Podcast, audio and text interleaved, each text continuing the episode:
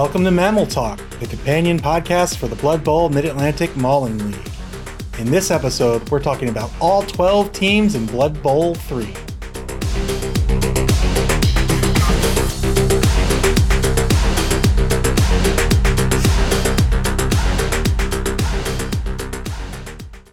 Welcome to episode 24. In this episode, we are talking about the 12 starting teams in Blood Bowl 3, which releases imminently. It's going to release this week on February 23rd.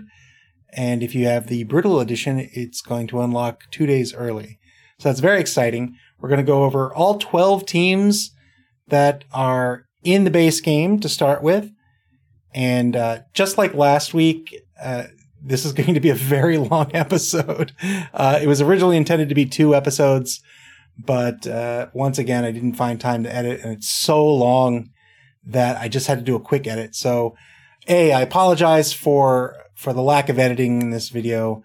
Um, we'll go back to normal next week, I promise. and um, and it's very very long. I apologize for that as well. But I wanted to make sure we got this out before the game releases to at least give everyone a chance to have an overview on the 12 teams, how they've changed, and how they operate. So, without further ado, let's get into it.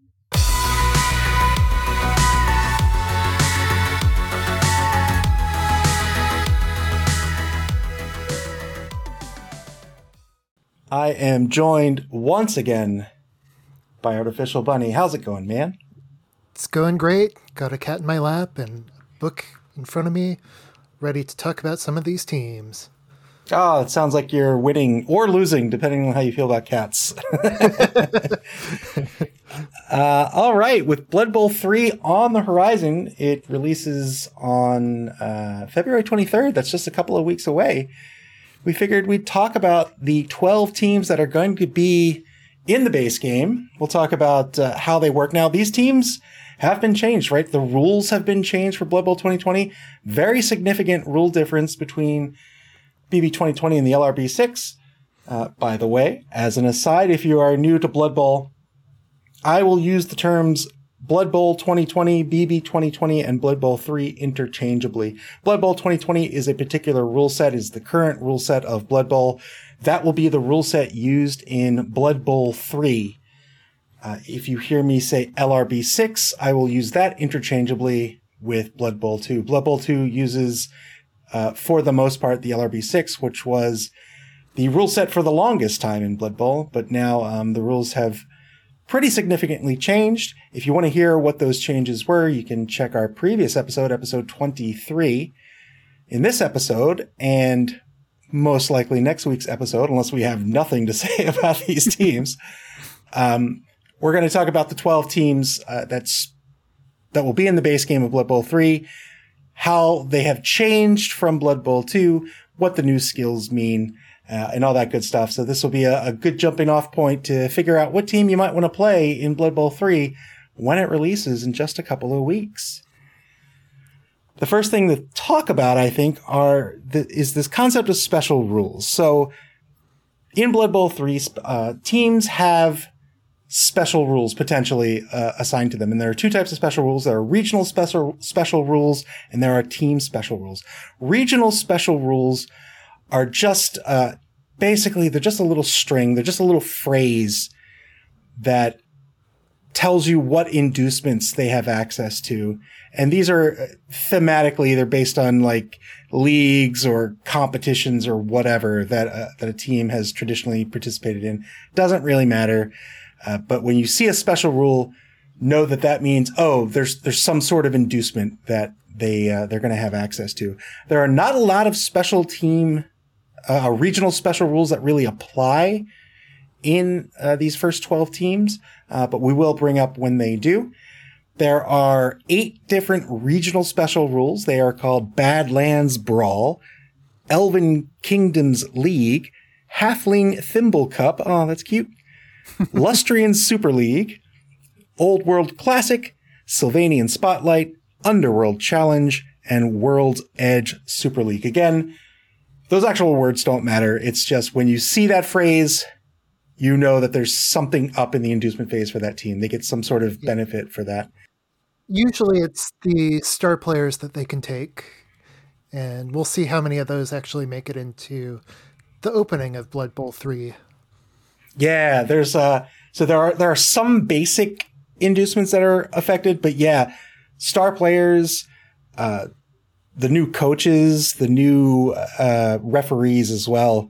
I imagine all of that's going to come into play. I, I I'm really excited for that stuff. I don't know how much of that will be in Blood Bowl 3 when it releases. Probably none of it, but uh, man, I, I, I, hope it is because I, I think that's really fun. The other type of special rules are team special rules. These are things that actually modify the game in some way for that particular team. And again, when we come across that, we'll bring it up and we'll mention how those work. Uh, all right, why don't we just do this in alphabetical order? What do you say? What do you, why don't we start with a brand new team in Blood Bowl, the Black, the Black Orc team? Yeah. so we've seen Black Orcs before in Blood Bowl. They just played for the Orc team. Now yeah. they kind of don't. They're named something a little different. They broke away. That's right. The Black Orcs have their own team now. They're so I'm, uh, you know, I'm fairly new to Blood Bowl 2020, and so I in doing my homework for uh, this episode, I, I, was looking over the rosters, looking over the new skills and traits, and I gotta say, after looking over looking over Black Orcs, they they look like bettered lizards. What do you think about this team? I don't know if I'd call them better lizards, but they're they definitely seem to be kind of based on that concept. They're a bit slower, bit brawlier. They start with some uh, pretty pretty good combat skills and uh, their big guy, I don't know, not quite a Kroxigor, but just a really different flavor. Yeah. So uh, before we talk about the team, we should mention the tiering system that Games Workshop has applied to teams. They bucket teams into three different tiers. The best teams being in tier one, the worst teams being in tier two. They categorize the Black Orcs as a tier two team. Black Orc teams have access to three players. Their special rules are Badlands Brawl and Bribery and Corruption. Bribery and, bribery and Corruption are going to give them a discount on um, on paid off refs and uh, and bribes, right? So the their their uh, cheating refs are going to be they go down from 120k to 80k, and their bribes go from 100k to 50k, which is great, right? That means oh, absolutely. Uh, for 50k, of course you're taking a bribe. So they only have access to three players on their roster. The first are their linemen. They're called the Goblin Bruisers. They cost a, a paltry 45k. They come in at a stat line of 6 MA, 2 strength. They have a 3 plus AG. They have a 4 plus passing attribute, and they have an AV of 8 plus. So they're fairly brittle, not very strong. They're basically like lizardmen skinks in my mind. Yeah, or they're kind of like uh, I mean, they're basically the goblins from the goblin team, except with that thick skull, they're a lot harder to take off the pitch. They don't KO nearly as easily as the old ones. Yeah, so the skills they have, skills and traits, I should say, and if you're new to Blood Bowl, uh, the difference between a skill and a trait, skills are things that are in certain buckets that players can learn. Traits are things that players have that can't be learned. They have four. They have dodge, right stuff, stunty, and thick skull. So dodge is going to give them a free reroll when they try to dodge away. It also means they can treat a defender stumbles result as a push result. Right stuff means they can be thrown by a teammate, and we'll see who can throw them in just a minute. They are stunty. Stunty means that they don't get the negative modifiers for being marked when they take dodges. This is great, right? This means that these players can just sort of dodge around the pitch. They can scurry through defensive lines or even offensive lines. Really difficult to sort of pin down. And then they have the thick skull. The thick skull is going to make them uh, a little more resilient. Stunty and thick skull combo together fairly well, right? So in Blood Bowl 2, Stunty affected the the injury table, right? So Stunty said that actually on a so in Blood Bowl 2 it was uh, an eight or a nine on the injury table. You got a KO, a 10 plus, you got a uh, casualty. Stunty players, uh, a seven got treated as a KO as well. It's a little bit different here. Seven still K, seven still K, KOs you, but it's seven and eight and nine has been changed. So nine is no longer a KO. Nine is just a straight badly injured on the casualty, uh, on the casualty table. So instead of taking the KO on the nine, now you're just getting a straight, it, it's the, the quote unquote good casualty, but you're still getting a casualty on a nine. So I think this makes Stunty a little more brittle, in my opinion. We talked about Thick Skull, um, and how that pairs, uh, I think, pretty well with Stunty. And I think what that pairing means that these players, so, so Thick Skull means it's, it's sort of the opposite, right? So on Thick Skull, uh, it's only a nine that KOs you. But when you get, and then an eight is treated as a stun. Uh, but when it's paired with Stunty, you only get KO'd on an eight you get stunned on a seven. That nine is still a, a um, badly injured or yeah, badly injured casualty. Yes. But I think that's a great pairing for, for a player oh, like yeah. this. It, it does like increase their resiliency by a lot. Yeah. Um, you can bring 12 of these on a, on a Black Orc team. They're super duper cheap. Uh, MA6 is pretty decent. Uh, I like these a lot. I can't imagine you're ever going to have 12. Um, maybe, maybe if you're just really afraid of losing them. But man, that's a lot of TV to put on your roster. maybe if you lose your entire team and sure. As 45k, it it's not bad as a filler. Like if you lose a black orc, which we'll talk about in a second, uh, just to just to avoid the loner roll or something. But uh, they have primary access to agility skills. That's great. That's great. It's going to give them a a rougher time to access block, right? You have a, this stunty dodge player. You want to pick up block. They're going to have to pay a little bit more for it in this game. Yeah, but for that first level up, it's only going to be what 12 SPP to get block on them. It is. And they're the ones that are going to be handling the ball, so that's only 3 touchdowns or sure. 4 touchdowns, I mean.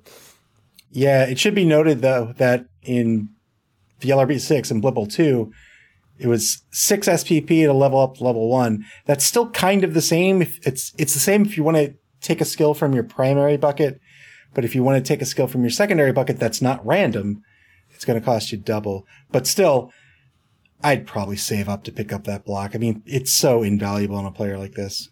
At least on one, you know. Sure. Next up are the Black Orcs. You can pick up six of these. I mean, I just got I, I had flashbacks of Sauruses when I saw this. Oh yeah. Uh, Can you imagine if Sauruses started with Grab and Brawler? Brawler? No, no, I can't imagine that. no, I can imagine that, and I don't want to. Sauruses with combat skills. Yeah, uh, this is what I was driving at when I said I thought they were a little bit better lizardmen. But uh, six black orcs can be on this team. They cost 90k. They have a stat line of four MA, four strength. That's important. Plus four agility. That's, I mean, that's not a lizard, right? That's better than a lizard. Right. That's great. Uh, they even have a passing stat. They have a, a passing attribute of five plus. Not great, but they can chuck the ball. and then they have a huge, huge AV of 10 plus. Uh, as you mentioned, they have two skills. They have Brawler and Grab. Brawler's new to the game. Brawler means that if you roll a both down result, you can decide, uh, you can elect to re-roll that one die, which I think is very interesting in this game. I've heard a lot of players talk about Brawler as like, as like a poor man's block or a, a lower block, but I disagree. Well, it can't be used on a blitz, keep in mind. That's right. It has to be used on a block. Right. But the way I see it is if you're taking a block, there, there aren't a whole lot of skills in the game that allow you to re-roll a part of your dice pool, right? So you're, you're usually either re-rolling the whole pool and hoping for the best or, or not. I see Brawler as I chucked two dice or maybe even better. I chucked three dice and maybe my result is okay. Maybe I got a push result and I'm fine with that, but I got one uh, both down result. I can, I can go for that better die, right? I can go for that pal with brawler. So I, I think brawler's a pretty good skill, uh, especially as a skill to start off with. As a skill to pick up later, I don't know, but as a skill to start off with, I'll absolutely take it. Yeah, and pairing that with grab is really interesting because you could, uh, if you get a push, just pass off that player to the next Black Orc down the line. or wherever you need to take them, and keep marching them around to your other players, and you can really control a lot of the pitch that way. Yeah, so grab is like the the opposite of sidestep, right?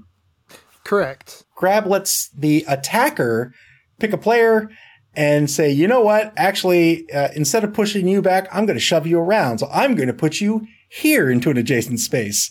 And then you can obviously you can put them into a space where they can take another block or something like that. Or even better, put them in a space that puts them out of position. I think grab's a good skill. Grab negates something too, right? It, does it negate sidestep? Yes, it does. That's that's awesome. I mean, that's that's huge.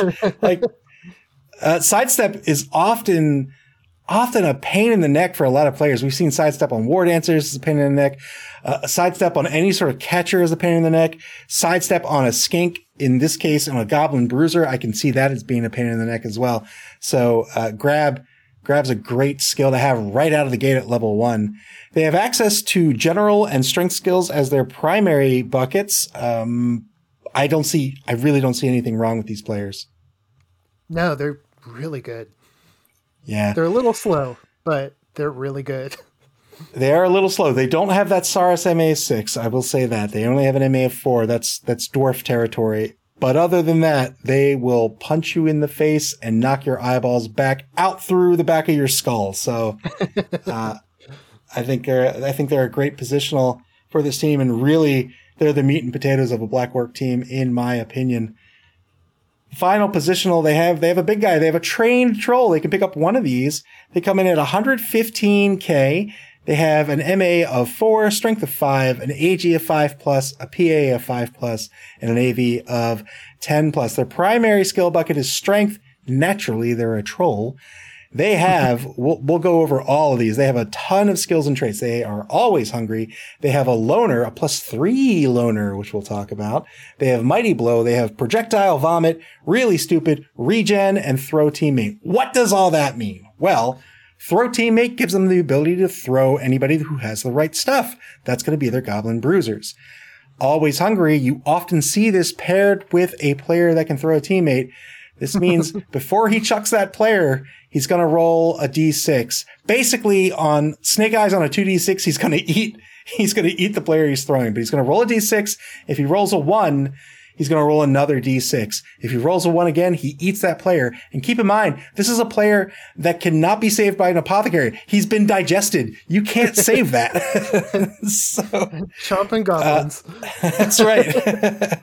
Um, if you fail that first roll, but you succeed the second roll, then it's just a fumbled player, basically.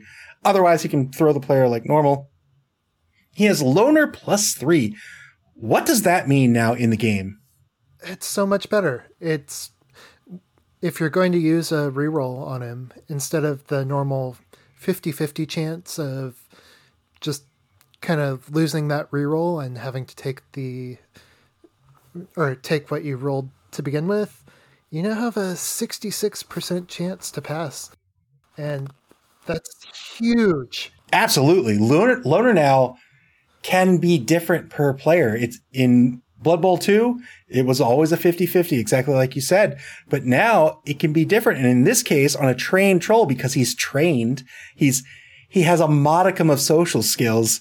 His loner his loner roll now succeeds on a three plus instead of a four plus. I think that's a great change to the game. Yeah. He has Mighty Blow. Mighty Blow works exactly the same way as it did in the LRB six. Uh, there is a plus one next to it, which implies that Mighty Blow can go to plus two, which scares the living daylights out of me. But that's not the case here. The train troll has a Mighty Blow plus one. He has projectile vomit. So we should talk about this. Uh, the first thing I said to myself when I saw this was um, chainsaw, right? Yeah, it's more like stab with the ability to kick back like a chainsaw. Yeah, exactly right. So projectile vomit is a special action that the troll can do. It's a block, basically. In lieu of a block, you can projectile vomit. Um, when you projectile vomit, which is going to be a phrase I don't want to say. but you choose an opposing player. Again, it's just like a block. Uh, you do it in lieu of a block, but you don't have to make the block roll. It goes straight to armor. Um, but first you have to roll a d6. On a one, you vomit all over yourself. and then you're the one that's going to get knocked down. It's going to be an armor roll. You know, eating uh, goblins all the time sometimes gives you indigestion. That's right. You've got to have a well balanced diet. You just can't eat goblins all the time. You've got to you got to get some greens in there, maybe an apple, something. um, this is great. Uh, there's no limit on the number of players that can do this, but a single player can only do this once. So if you had a frenzy, you can't frenzy projectile vomit. Um, which is a terrifying thought.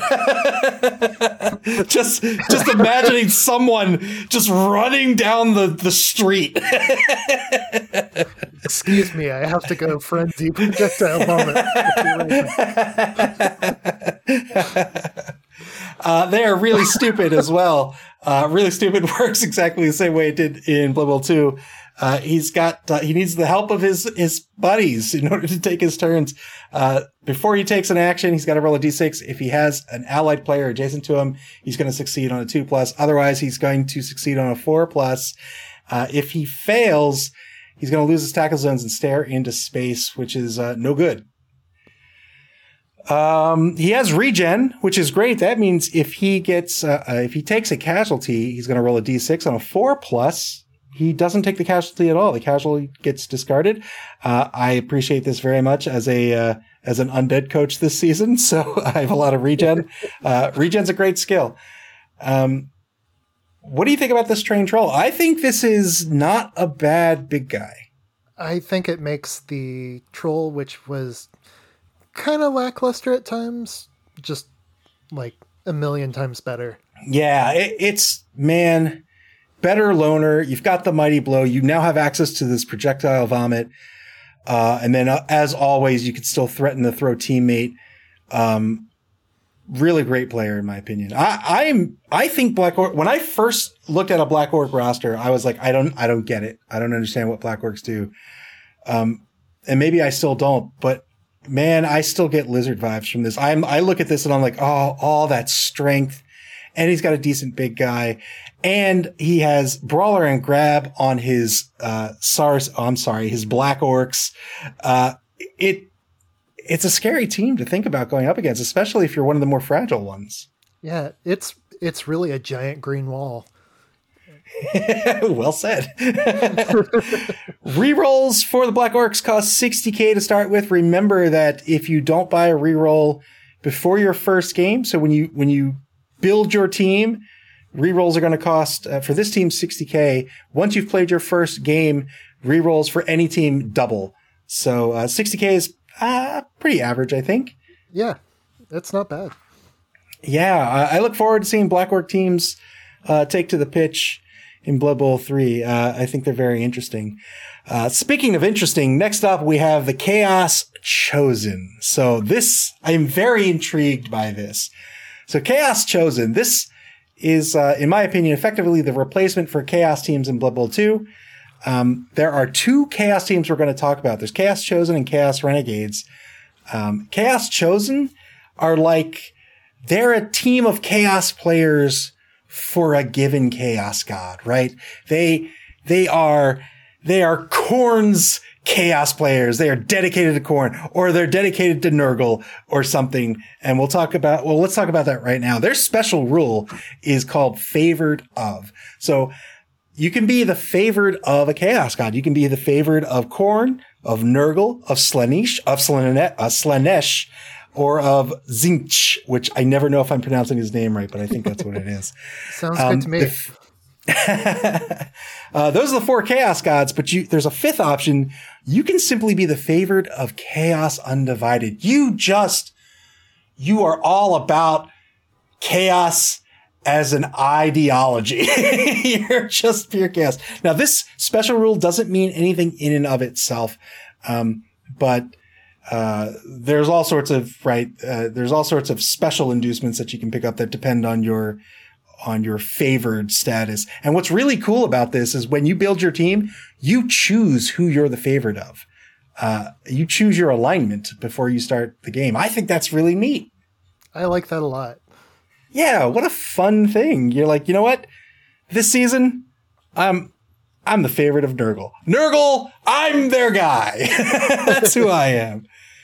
Uh, the roster is very similar to Chaos that we've seen before. Their their linemen are the Beastmen runners. You can take a full 16 of these suckers.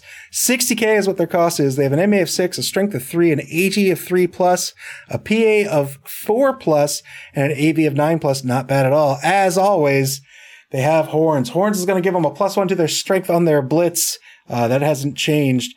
Their primary buckets are general, uh, general mutations and strength. Uh, really, not a lot has changed here between Beastmen on the Chaos team and Beastmen here in BB 2020, right? Yeah, I believe these are pretty much exactly the same. Yeah, and they were they were good. They were good in Blood Bowl 2. I can't see any They're reason why they wouldn't be good in Blood Bowl 3. Yeah. Yeah. Uh, 60k is is uh, not cheap, but not terribly expensive. Um, next up, they have their their uh, they're really their only other positional, right? They can pick up four of them. They're called the chosen blockers. These are expensive. They come in at 100k a piece. They have an MA of five, a strength of four, an AG of three plus, a PA of five plus, an AV of 10 plus, and they start with absolutely no skills whatsoever. Their primary bucket is everything. Well, I shouldn't say everything. It's general mutation and strength. Um, what's your opinion on these players?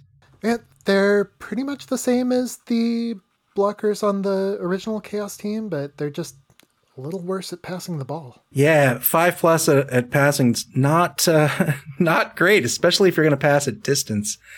Uh, they do have access to a big guy. They get a choice of one of three. They can pick up one of three. This is the big difference between the old Chaos and this team. hmm Yeah, they have uh, uh, access to three different big guys, and they're all pretty different. First up is the Chaos Troll. We talked about a train troll on the Black Orc team. It's a Chaos Troll. He's a he's a little wackier. He's a little zanier. Uh, he costs the same. He's at 115. Uh, stat line is identical. It's MA four, strength five, AG five plus, PA five plus, AV ten plus. Uh, I think their skills are the same except for loner as well, right? They're always hungry. They have mighty blow, projectile vomit, really stupid regen, throw teammate. Their loner's a little worse. Their loner is the old loner, so their loner's at a four plus. Their primary bucket's a little different as well. Being chaos, they have access to mutations. So chaos has always been defined by their access to mutations, right? Oh, absolutely. Yeah, so every single player on a chaos team is going to have access to mutations.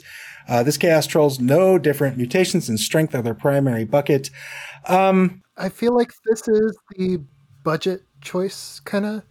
I mean, you really can't argue with a troll with tentacles if you want to take up a lot of space on the pitch. So, right. The, the the big the big get here for a, a chaos troll versus say a train troll is that access to mutations. Same cost otherwise. Um, so it's I would argue never having played with a chaos troll in these new rules, uh, I would argue this one's a little bit better just because of the access to mutations that he has. yeah. And, you know, projectile vomit seems like it could be really good if you're going up against a team that was heavy on dodge. Mm-hmm. Uh, the other, or the next big guy they have access to is a Chaos Ogre. So this is uh, a lot more expensive at 140k. That's an extra extra 25k you have to spend. You're picking up an MA at MA5.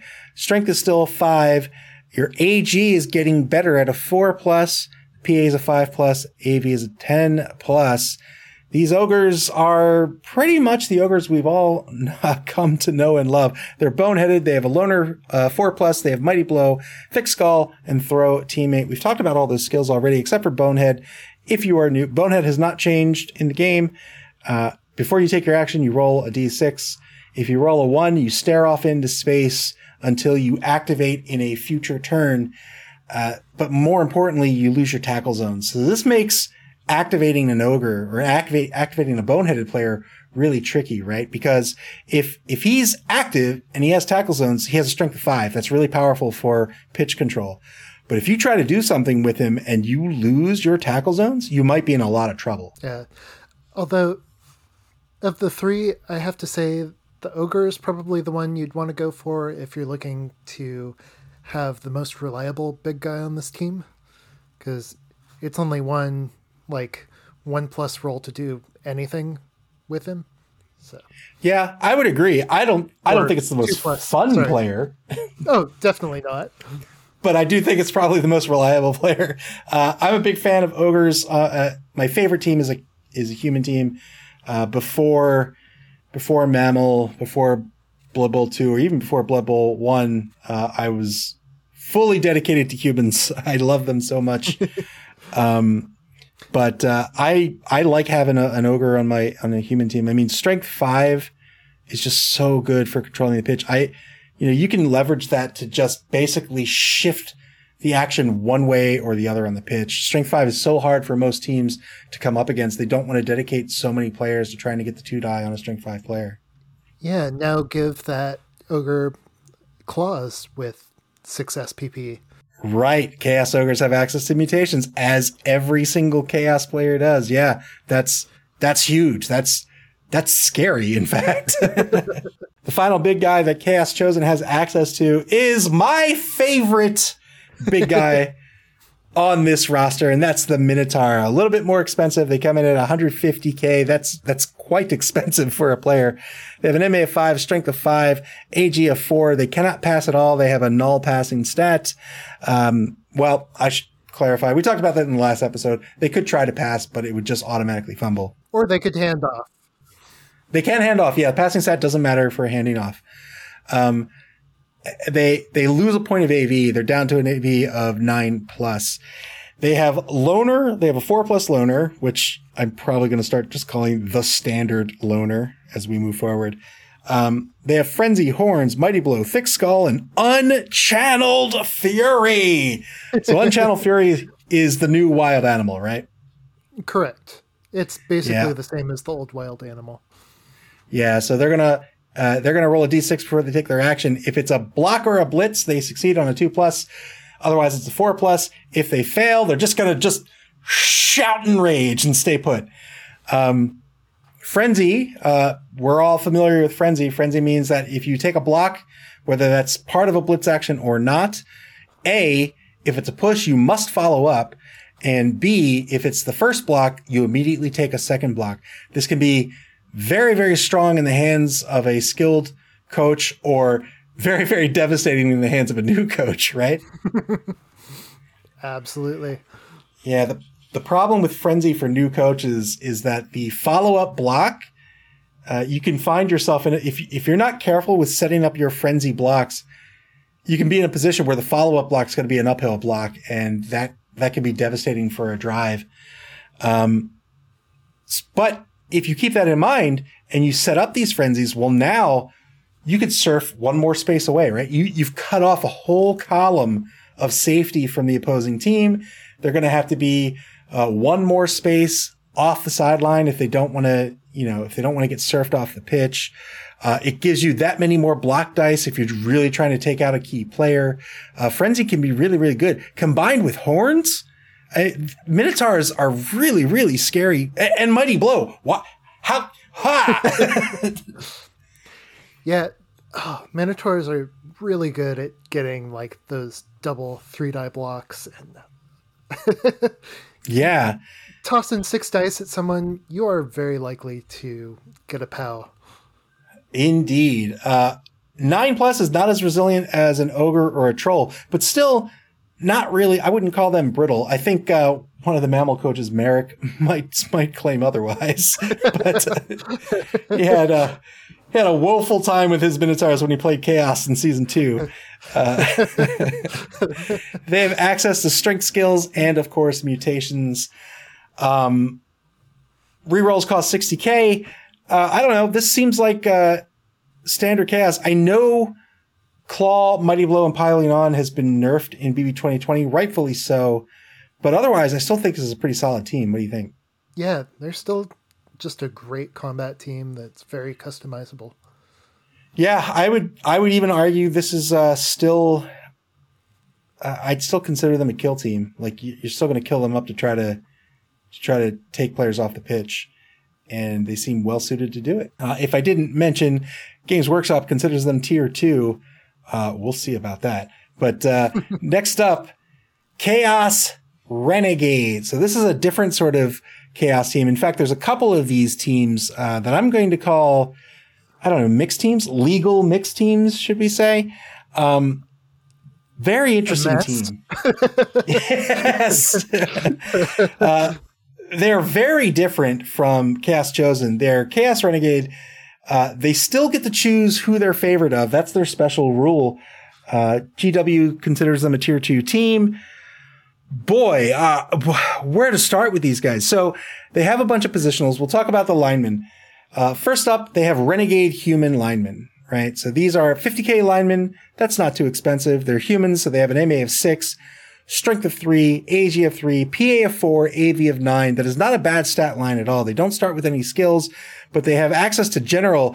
And do my eyes deceive me? They are humans with access to mutations. Wow. Oh, wow. yeah, that's pretty much the only only way these guys are any good, really. Yeah. Um, I, I, think it's a decent stat line uh, for a cost of 50k. Eh, you can take 12 of them.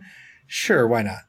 Um, next up, they can bring a human thrower, a renegade human thrower. They can only have one.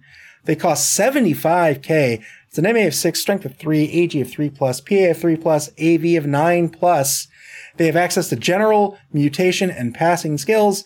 They have pass, they have a safe pair of hands, and they have animosity. Pass is going to give them the free reroll on their pass. A safe pair of hands does something I don't remember. If you get blocked, you can choose which square to. That's right. Leave the ball. If you get blocked down with a safe pair of hands, you get to choose which adjacent. It doesn't bounce out of your hands.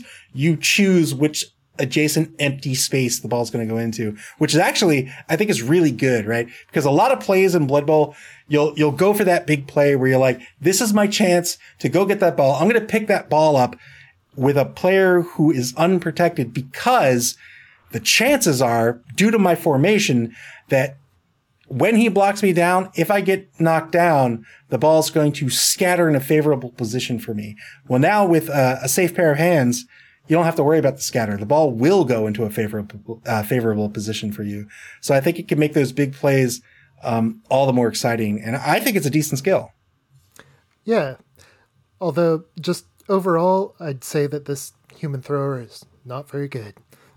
I think for the cost, I think it's way overcosted. 75k. Like I, I'm having trouble justifying the price. And having a passer with animosity to all players is real bad.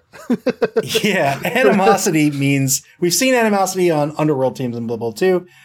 Animosity means that there are certain races of players that the player uh, will absolutely refuse to give the ball to. Well, not absolutely, I should say, doesn't want to give the ball to, right? In the case of a Chaos Renegade team, all the players with animosity, they have animosity toward every other player on the roster. and that's the case with the human thrower. So if he wants to hand off or pass, he's got to roll a D6 first. On a one, he's going to say, nah, I'm not giving the ball to you. Forget it. Um, which can be really scary, right? Like that's, that's, oh, yeah. that's tough. Um, that makes it a much much more difficult in my mind to justify a 75k thrower, somebody who wants to get rid of the ball. Yeah, I think it's terrible. uh, next up, they can pick up a Renegade Goblin. This is another one I'm, I'm, having a tough time wrapping my head around. 40k is very inexpensive. They have an MA of 6, Strength of 2, AG of a 3 plus, PA of a 4 plus, AV of an 8 plus. They are also, or rather, they have animosity to all of their teammates. They have dodge, right stuff, and stunty. They have access to agility, uh, agility skills and mutation skills in their primary bucket uh what's what's the point of this? Just to ha- to chuck them i don't know. two heads? Two heads? Yeah two heads is good. Like i mean two heads and be the player that you toss the ball to if you can pass that animosity roll. And remind us what two heads does. Uh it makes it uh one easier to dodge and since the goblin is stunty, you're basically dodging into as many tackle zones as you can see on the pitch on a two plus, so they can just run right through just mobs of other players. Yeah, it makes them uh, that that stunty dodge player. It makes him uh, all the more of a an annoyance. uh, two heads is a great pickup on a goblin. You can only have one, Yeah. so you're gonna have to keep him safe if you pick him up. Weirdly enough, I think this is one of the better players on this team. Why is that? Is that because of his act, his ability to to grab a ball and just skitter through a line? Absolutely. Next player on the roster, they can pick up just one. That's a Renegade Orc. 50k is what they cost. They have an MA of 5, a strength of 3, an AG of 3 plus, a PA of 5 plus, plus, an AV of 10 plus. They start with no skills except animosity towards all of their teammates. They have access to general and mutation skills in their primary bucket. What do you think about this Orc? He's good to babysit a troll with. Uh, hard to take off the pitch. Yeah, Yeah. he's Not amazing. Yeah, costs the same as a human lineman. He trades an MA for an AV. Uh, yeah, I don't know. I don't know. I, this team is a hard one for me to really figure out its its value. GW consider it's a tier two. I I disagree. GW. I don't. I don't really. Well, we'll get through the players. Maybe we'll we'll spot something. But I, I have a tough time wrapping my head around this this roster. The next thing they can pick up is a Renegade Skaven. So you can see thematically, they just have access to basically all the different races. Not literally all, but they have all these different races. They can pick up one of each basically, except for their linemen. Um, the Renegade Skaven, they cost 50k. You can only have one. They have an MA of seven, strength of three, AG of three plus, PA of four plus, AV of eight plus. They have no skills, but they are also, uh, they have animosity against all their teammates. They have access to general and mutation skills as well. Honestly, uh, I, I could see you picking this guy up as a, as a, as a passer. Yeah, I could see taking them, and then that can be your player to give a random mutation skill to for three SPP. Sure, sure, and it gives you a little more, a little more leeway for how you want to level them up. What's what's so valuable about mutation skills is that they're they just kind of run the gamut, right? Like if you have access to agility skills, you're, you're building an agility player. If you have access to strength skills, you're building a strength player. If you have access to mutations, you're kind of building whoever you want. So um, you you could kit this guy out, you know, really kind of however you want to you want to you want to play him. Two heads might be decent as a runner since they are a movement of seven. Sure, sure. Uh, they are the fastest players on the roster as well at the MAF seven, which is pretty decent speed. It's not super fast, but it's it's certainly not slow. Um, the final normal player they can have on the roster, normal meaning not a big guy, is uh, a Renegade Dark Elf. They come in at 75k. They have an MA of six, strength of three. Oh, they're an elf, right? They've got that AG of two plus. They have a PA of three plus. They have an AV of nine plus. No skills. They do have animosity against all their teammates. They have access to agility skills, general skills, and mutation skills. A dark elf with a mutation is is just an affront. Yeah, um, bludgeon claws or something like that. yeah, something wacky. Uh, they are really expensive though. It's 75k. I mean, elves tend to be expensive. Yeah, Um, do you see a place for this player? yeah. I'd I'd say this is another one of your scoring threats, like someone who's good at running. Mm-hmm. And AG2, AG2 means you can be a passer or a catcher or a whatever. Well, oh, I'm sorry. I'm sorry. I'm sorry. We're in BB. is uh, not Yeah. great, but You're right. You're right. We're in BB 2020 town. their their passing skills a three plus. You don't roll AG anymore. Um, but uh, still, it's the it's the best passing skill they have access to, uh, other than their thrower, of course. And the thrower would be a better passer in that case because of the pass skill. Um, all right. Well, they have access to big guys, uh, their choice of big guys as well, as opposed to Chaos Chosen. They get to choose up to three big guys from a uh, a selection of four. this is kind of the fun of the team. Really? Well, I mean, a wall of three big guys on on your team can be pretty intimidating to go up against. Very it- true. You're going to be paying a lot of money for it. Yeah, and it's also kind of the weakness of the team where uh, if three of those big guys decide to roll ones on their activations, uh, you're you're not having a great game. That's right. Big guys uh, almost always come with nega traits, uh, as we've we've uh, touched on with the previous two teams we talked about. They have access to a Renegade Troll. It costs 115k. This is their cheapest big guy. Has a stat line of 4 MA, 5 strength, 5 plus agility, 5 plus PA, 10 plus AV. They're always hungry. They have a 4 plus loner, mighty blow, projectile vomit, really stupid, regen, and throw teammate. They have access to strength skills in their primary bucket. Pretty, pretty standard troll, yeah? Yeah. Uh, except the mutations on secondary. That's right. They have uh, access to mutation skills as their secondary skills. That's going to hold true for all these big guys. The next one they have access to is a Renegade Ogre, uh, a big bump up in cost to 140k, a stat line of 5 MA, 5 strength, 4 plus AG. Uh, they cannot pass, or they, they have a null passing stat, and they have a 9 plus AV. They have a 4 plus loner, Frenzy, Horns, Mighty Blow, Thick Skull, Unchanneled Fury, um, just like the Minotaur we saw in Chaos Chosen. Um, I, I like them. I like them. Yeah. Good, solid big guy. Indeed. I think I skipped over uh, Renegade Ogre, didn't I? the Renegade Ogre uh, is the 140k player. The Renegade Minotaur is actually 150k. The Renegade Ogre has a stat line of 5 MA, 5 strength, 4 plus AG, 5 plus PA, and a 10 plus AV. Boneheaded, Loner, Mighty Blow, Thick Skull, Throw Teammate. Again, standard Ogre. And again, I, I really like the Ogres. All three of these big guys are, you know, they're not really any different other than their access to mutations, which is great. Um, and I think they're all solid picks. My favorite being the, the Minotaur. well, we're about to get to my favorite big guy. That's right. They have access to to one more big guy, and that's a renegade rat ogre. They've got a Skaven big guy they have access to. It's 150k. They have an MA of six, a strength of five, AG of four plus. They don't have a passing stat and an AV of nine plus. They have animal savagery, which is one of my favorite skills when I read about it. Frenzy, loner four plus, mighty blow, and prehensile tail. Uh, so let's talk about that animal savagery.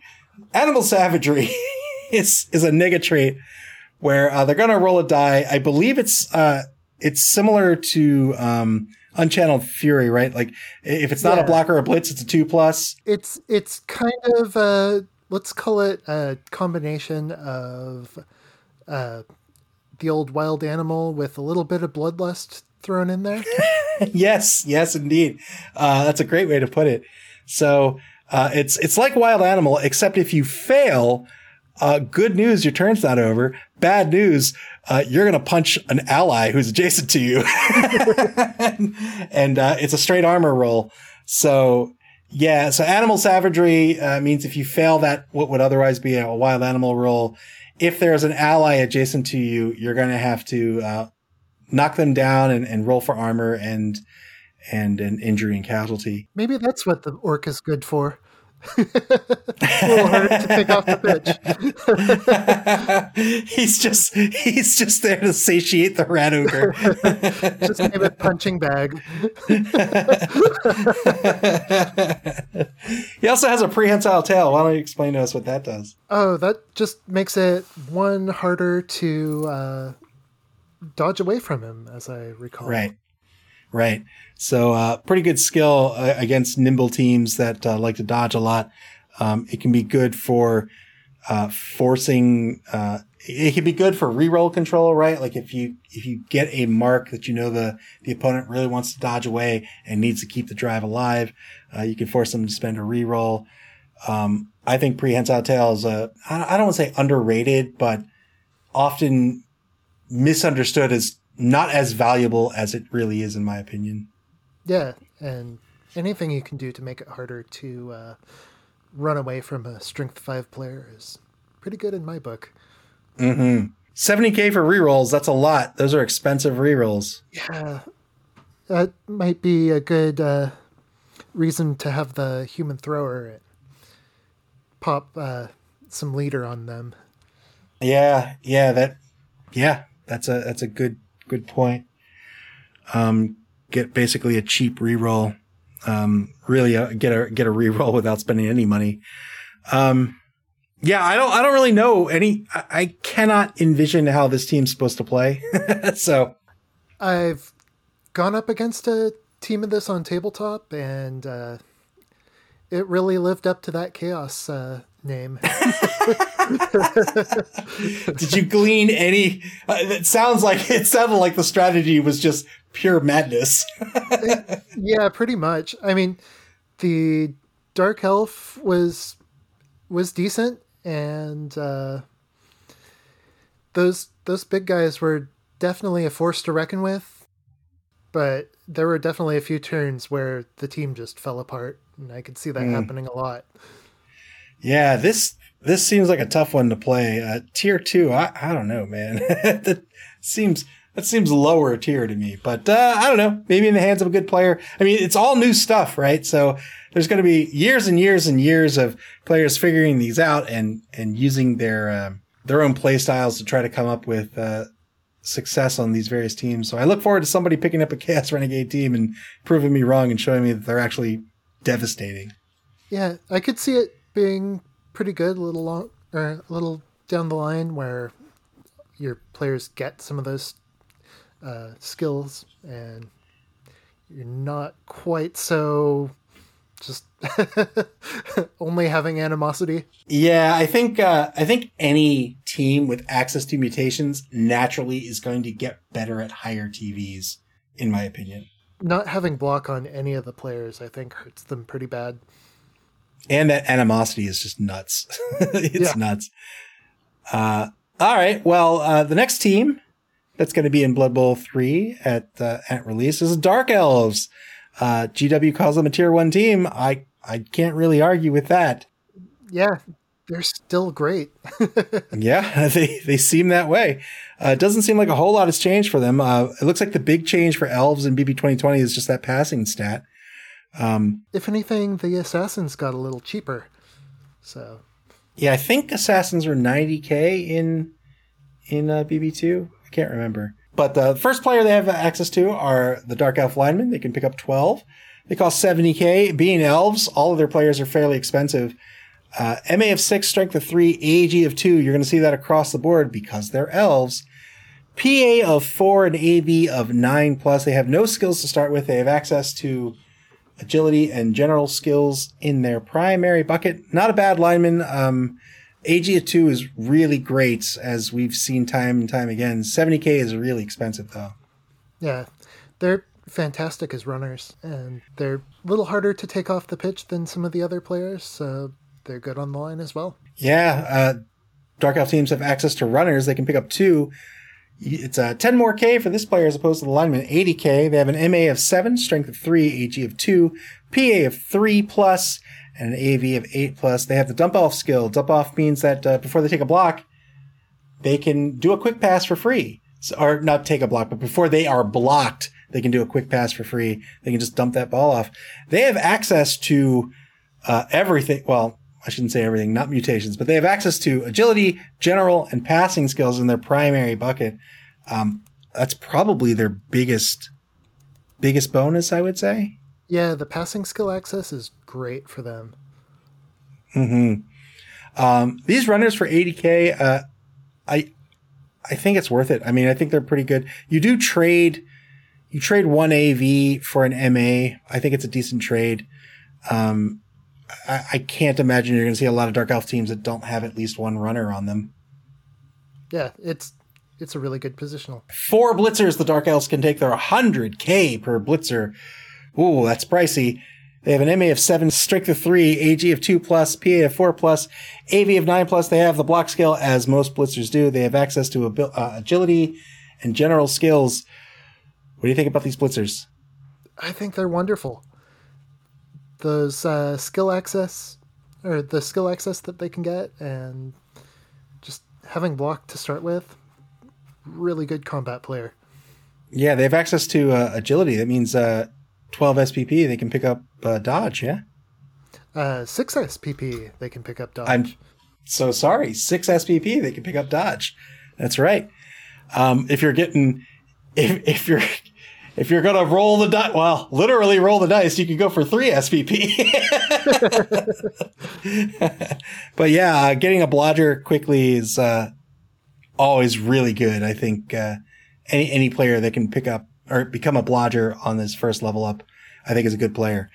Uh, 100k is is pricey though. Yeah, I'd say it's worth it. Sure.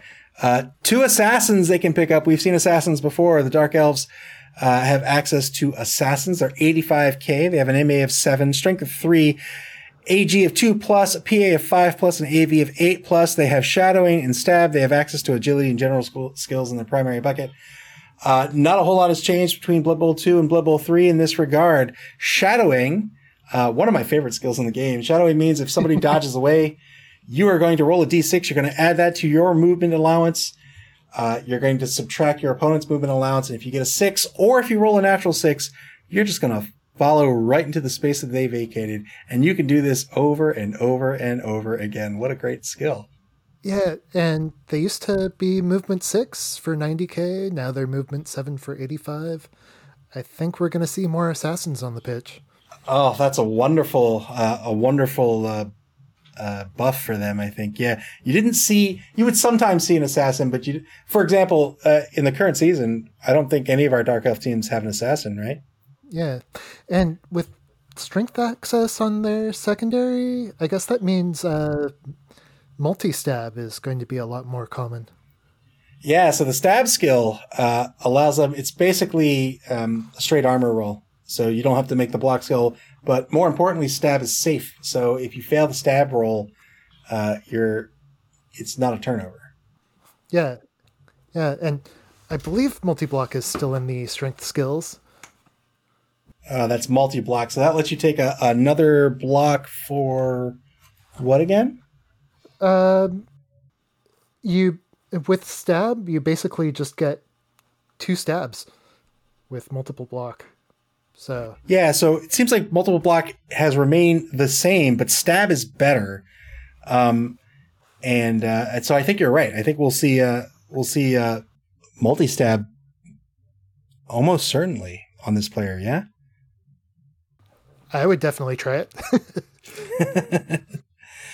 Uh, final positional that the Dark Elves have access to are the Witch Elves. They can bring two of them. 110k, very pricey player. They have an MA of 7, Strength of 3, an AG of 2 plus, a PA of 5 plus, an AV of 8 plus. They have Dodge, Frenzy, and Jump Up. We've talked about Dodge and Frenzy. Jump Up means when they stand up, it does not cost them 3 MA to stand up. They can also, because of that, they can take a block when they're prone. Normally, you can only take a blitz when you're prone because you have to basically move to stand up. If they want to block when they're prone, they roll a d6 first uh, and they add it to their AG, I think. Um, and if they pass the AG roll, or actually, I think it's just a straight AG roll. Um, and then if they succeed, they can just stand up and block like normal. I think jump up is a wonderful skill. I think it's a, a fantastic skill, especially in a player that has a lot of MA, uh, like a Witch Elf with an MA of seven. And dodge it makes them a really good uh, deep threat for scoring. Mm-hmm. Uh, a uh, uh, a ability or agility and general skills are what they have access to in their primary bucket. 50k for rerolls. That's cheap. That's cheap. Uh, they don't need a whole lot, but uh, if they need them, they can buy them. Well, it's the only thing on this team that's cheap. that's, that's very true. Next up, we're going to talk about dwarves. Dwarves are back because, of course, they are. They have uh, they have a number of players. I think they're all the same from uh, BB2. Their special rules are Old World Classic and World's Edge Super League. Their cost changed a little bit. Uh, the Troll Slayers are 95k instead of 90, and the Runners are 85k instead of 80. So, a little harder to start up, but still a really solid team. Mm-hmm. Tier one team, uh, according to GW, and I, I cannot argue with that. Their linemen are the dwarf blockers. They cost 70k. They have an MA of four, a strength of three, an AG of four plus, a PA of five plus, an AV of 10 plus. They have access to block, tackle, and thick skull. Tackle means, uh, tackle negates dodge is basically what tackle does. That hasn't changed here in BB 2020. They have access to general and strength skills in their primary bucket.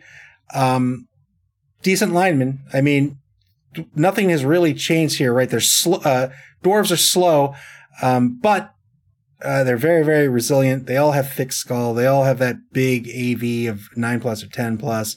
They've all got. Uh, uh, well, they don't all have block, but uh, generally they all have block.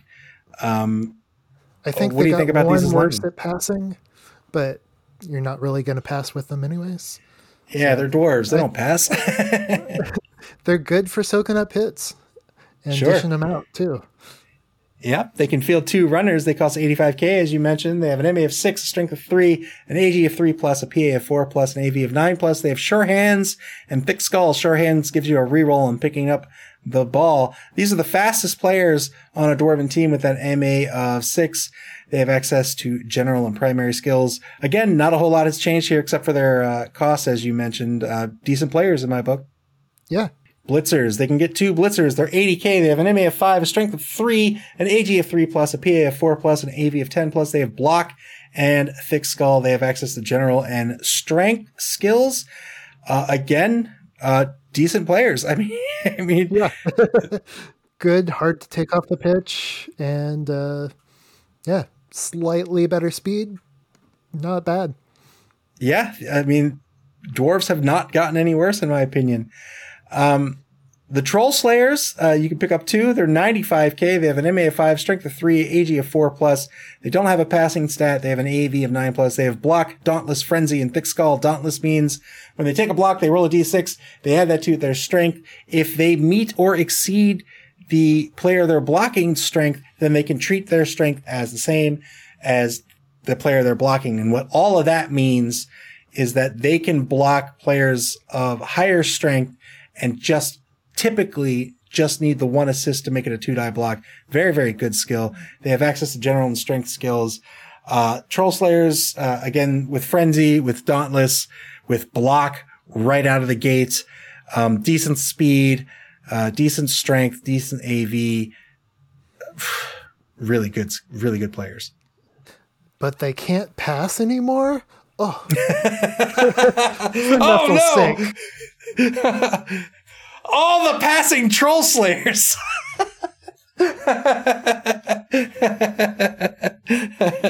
Final up on a dwarf team is the uh, is the big guy, the death roller. You're gonna have to tell me if this is any better because, as we all know, I do not like death rollers. They can pick up one.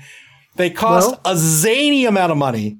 it got 10k more expensive, and uh, it's basically the same except now you have dirty player plus two. That's true. So uh, Death Roller's 170k, MA of four, strength of seven, an AG of five plus. They don't have a passing stat. Uh, they have an AV of 11 plus. Why don't you explain the skills and traits on this on this piece? Well, uh, oh, break tackle did get worse in this How so? edition.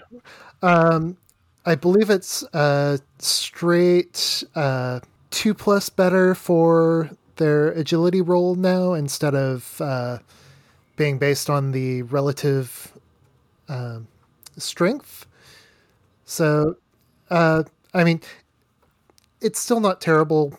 Like breaking it off at a three plus or so, which I believe is what you'd need now. But yeah, uh, dirty player plus two. We love stomping players. It's even better now. So it's a plus two uh, attack on their armor roll when you decide to foul them, and uh, that's that's just great. It's like having someone next to you. You could get a plus nine on your. Uh, It's like it ha- it's like having two assists, really, right?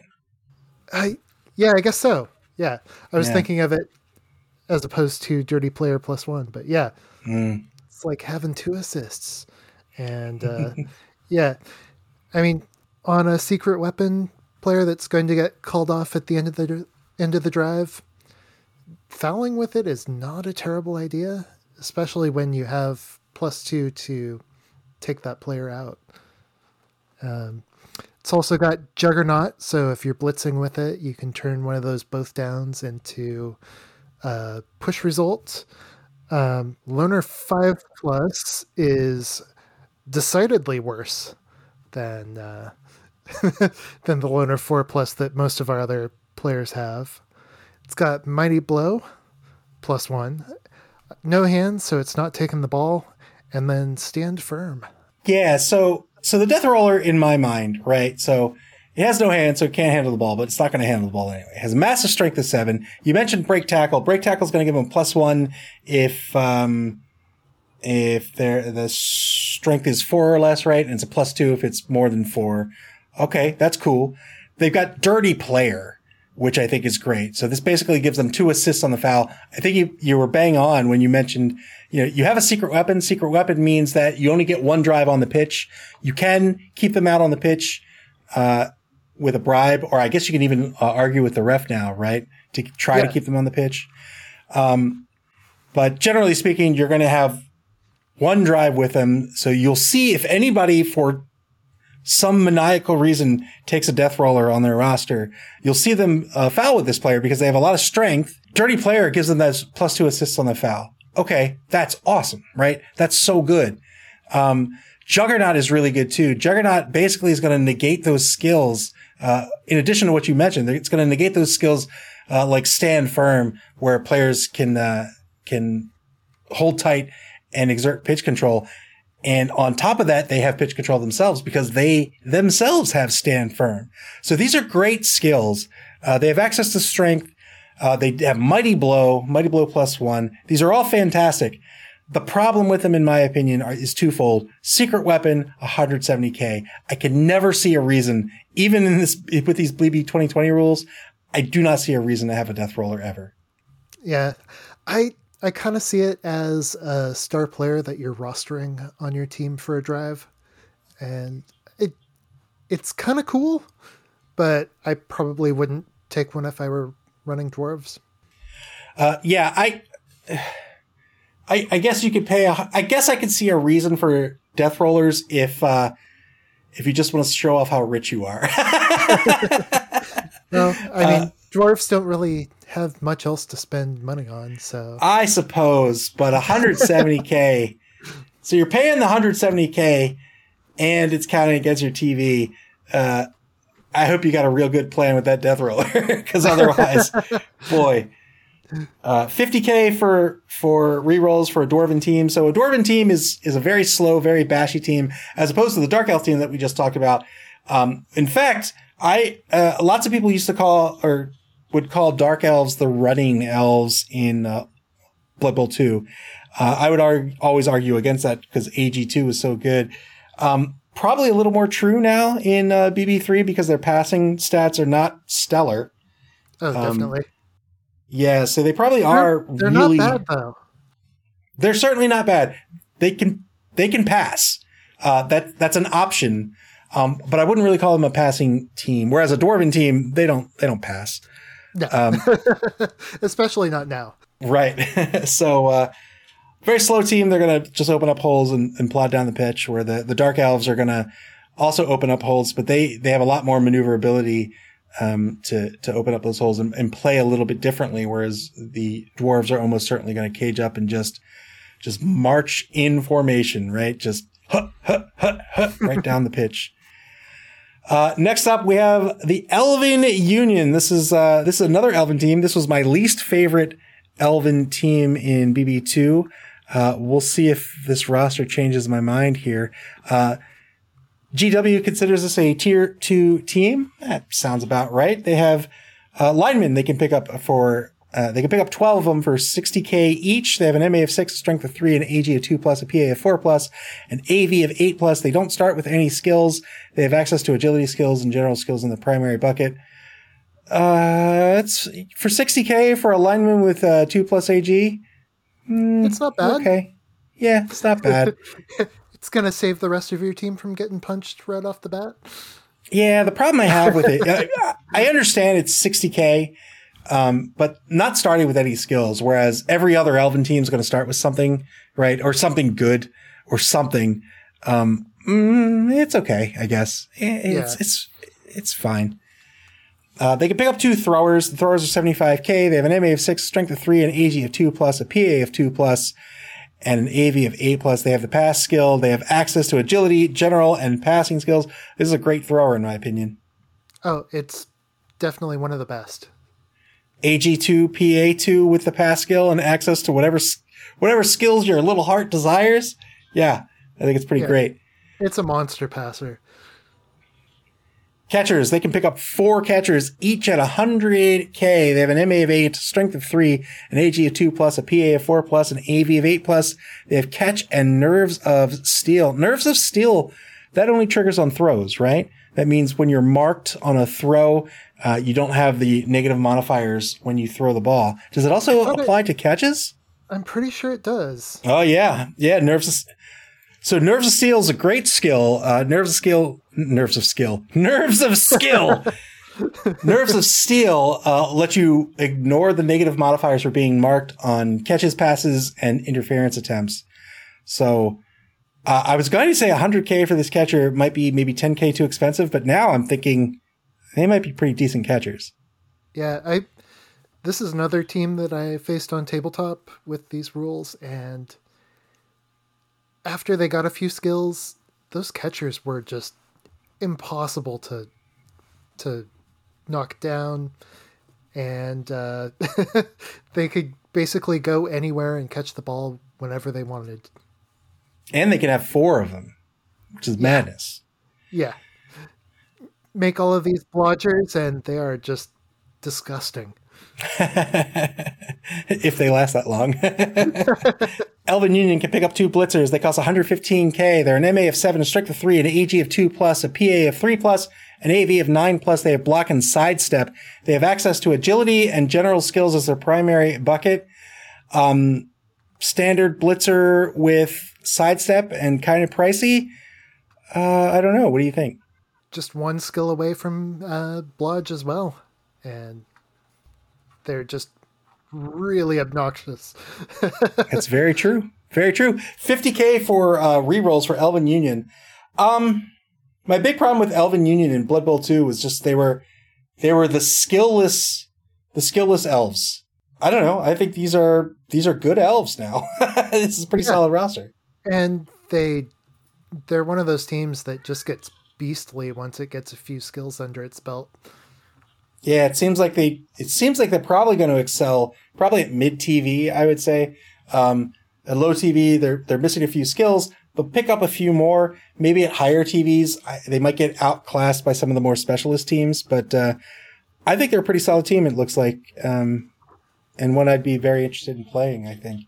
Yeah, I think once high elves make it back into the picture, they might be a little bit of a better uh, choice for elf players. But until that happens, I I feel like Elven Union is a really solid choice.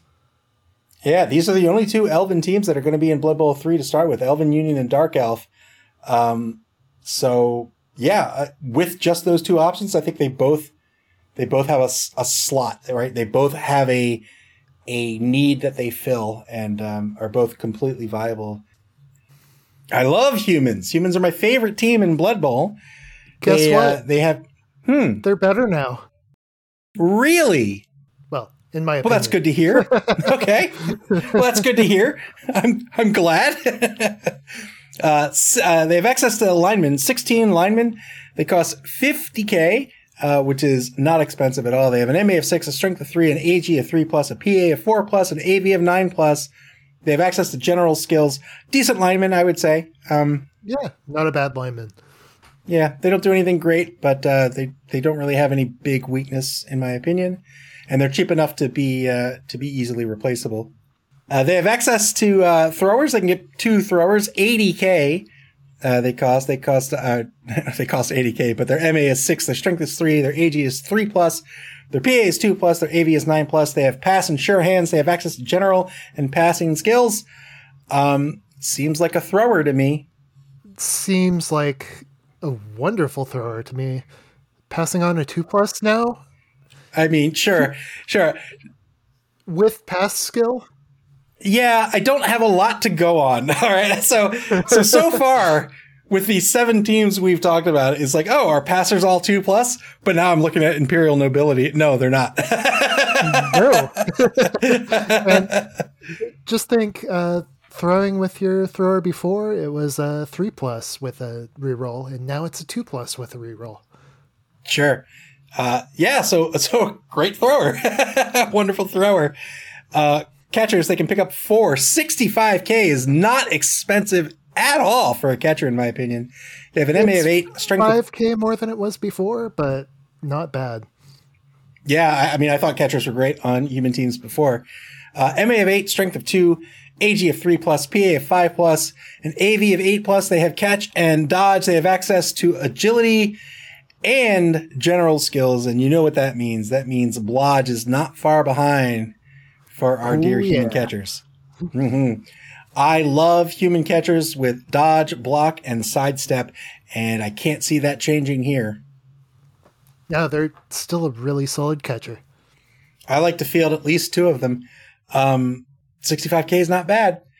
Uh, four blitzers human teams can take. They cost 85k. They have an MA of seven, a strength of three, an AG of three plus, a PA of four plus, an AV of nine plus. They have the block skill as most blitzers do.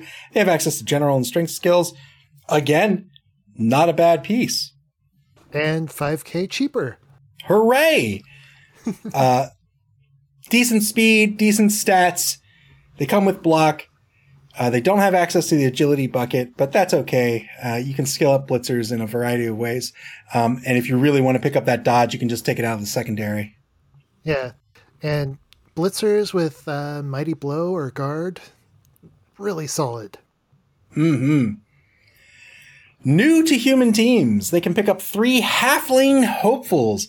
Super duper cheap players at 30k. They have an MA of 5, a strength of 2, an AG of 3 plus, a PA of 4 plus, an AV of 7 plus. They have dodge, right stuff, and stunty. They have access to agility skills. Human teams can now chuck a halfling, yeah? Yeah. I I think this is a great addition. For only 30k, you've got a fouler, you've got a one-turn threat, and yeah, humans never had this much versatility before. Yeah, this basically brings them down to. Uh, you'll often hear me talk about uh, teams that only have to go three quarters of the way down the pitch. Humans now have that option, right? So long as they have an ogre and a halfling, they can chuck a fling, and if he lands on his feet, they can score. So um, it it makes their drives a lot, a lot uh, not safer, but uh, it gives them a lot more options on their drive. They don't have to constantly keep thinking about uh, I got to go forward. I got to go forward. I got to go forward. They only have to go forward so much now. Yeah, and now you don't have to worry about the uh, ogre eating your goblin or troll eating your goblin. I mean, no, That's right, 'cause no, they're big- always hungry. That's right. They're big, they're big guys in ogre. They cost 140k. Uh, they're expensive. They've always been expensive. They have an MA of five, a strength of five, an AG of four plus, a PA of five plus, and an AV of 10 plus. They're boneheaded. They are a loner at four plus. They have mighty blow, thick skull, and throw teammate. They have access to strength skills. Uh, I like picking up ogres on a human team. Doesn't look like that's going to change for me. Some people don't. Um, I, I think this is a solid roster for humans. I, I like every single one of these players. Yeah, and uh, unlike the troll slayer, your ogre can actually pass. That's right. That's right. He has a five. He has a five plus to pass, but he really just needs the quick pass, right? If you're gonna if you're gonna fling a fling, you just need Yeah. a quick pass to do it. Um, Yeah, I think having having that access is just so fun. mhm. makes makes the human team just a little more uh, I don't know versatile. It makes it a little more unique compared to the other teams. Yeah, I, I think it does add more versatility. Yeah, more versatility to human teams, and that was the name of their game to be from the get go, right? Uh, human teams are a jack of all trades, master of none. You can see that on their roster here. They have, you know, great throwers, great catchers, great blitzers. Their linemen are decent. They now have the halflings. They all fill a a role. And if you're a counterplay player, if you like to uh, in fighting games, we call it downloading. If you like to download your opponent, you know, you spend a few turns, maybe a whole half, just figuring out how your opponent's playing against you, what they're doing. And then for the rest of the game, you you force them to make those mistakes, right? You're like, oh, I see what you're doing. I see what you're trying to do. I I have the tools as a human coach to play against your weaknesses, right? To to uh, disallow you from leveraging your strengths, right? If you're a bashy team, I can run around you with, uh, I can play like a more agile team. If you're an agile team, I can play like a bashy team. Uh, that's my favorite part of humans. And now they just have that extra, that extra tool in their kit to make them all the more versatile. I think they're uh, great. GW calls them tier one. I don't know if I can I argue with that. Yeah. Mm-hmm. 50k on rerolls is uh, is pretty cheap. It's as cheap as it comes.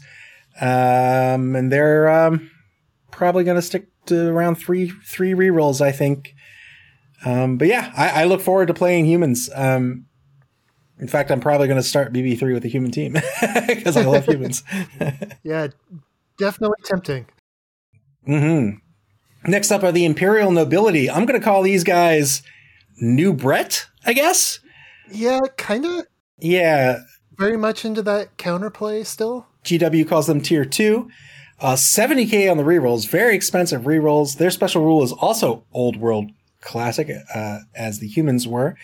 Their alignment, they can pick up 12. These are their Imperial retainers. They're pretty inexpensive at 45k. They have an MA of 6, a strength of 3, an AG of 4 plus, a PA of 4 plus, an AV of 8 plus. And they have that old Brett Fend. They have access yeah. to general skills. Basically, uh, kind of hobgoblin but with Fend. Not yeah, not great, but for forty five, really can't ask for much.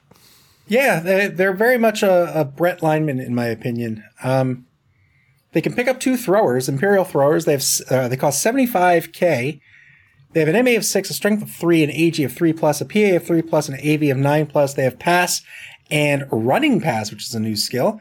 Uh, yeah, running, running pass, pass, is really going to be interesting to watch. Yeah, I agree. Running pass means that on a quick pass, you can take that pass at any point during your turn. So you can, uh, I'm sorry, at any point during your movement. So you can, typically when you pass, you have to move first and then pass. Uh, running pass means if it's going to be a quick pass, hey, no worries. You can move a little bit, quick pass, and then continue moving. Um, I think it's a really interesting skill. I could, with their with their AV of nine, I could see them being used to pass the ball off and then mark one of the players that might go after the new ball carrier. Yeah, in a game uh, like Blood Bowl, that's very heavy on on uh, like board control, right? It's it's very much like a war game in that respect. Like uh, I need to have players in certain positions. I think running pass is a great is a great skill uh, because uh, basically what you're doing with a running pass is you have a player who has the ball and you're basically swapping your players, right? So you have a player who has the ball, you're giving that ball to someone else. So now your, your player with the ball is somewhere else and the player who had the ball can now get into position to wherever he needs to be. So I, I think this is a really, a really good skill to pick up on, uh, what I'm going to continue to call a Brett team. Yeah. Two blitzers the Imperial nobility can pick up. They're 105k apiece. They have an MA of 7, a strength of 3, an AG of 3 plus, a PA of 4 plus, an AV of 9 plus. Uh, 9 plus. They have block and catch. Again, very similar to Brett. They have uh, agility and general skills in their primary bucket. 105k for block and catch. Really expensive. yeah, you are getting catch on a on a blitzer, right? So you're getting catch on a player that's not strength two. Uh, that's not bad. Um, but man, 105k, that's a lot of money. Yeah. Yeah. I I think they're just really expensive, but definitely being one of the only players that has block, you're going to need them. Sure new to this uh, totally not Brett Blah uh, roster or bodyguards. they can get, pick up four of them, 90k. They have an MA of six, a strength of three, an AG of three plus, a PA of five plus, an AV of nine plus. They have stand, firm, and wrestle. They have access to general and strength skills in their primary bucket. Uh, man, Brett was always a pitch control team. These bodyguards are pitch control players. I think this is a great addition. Yeah, I could see them being really hard to get past. Wrestle, uh, Wrestle makes them more resilient. It keeps the drive alive a little longer as well. Uh, stand firm lets them exert, you know, exert control on the pitch. It lets them stay put, even if, uh, often with a block, you're not, uh, you always want the pow, but if you can't get it, um, I guess you don't always want the pow, but, uh, if you can't get it, a push is often just as good. You, you can open up holes that way. Uh, stand firm can just shut that down. So uh, I think these are great and especially great for their price. Finally, they can pick up the big guy.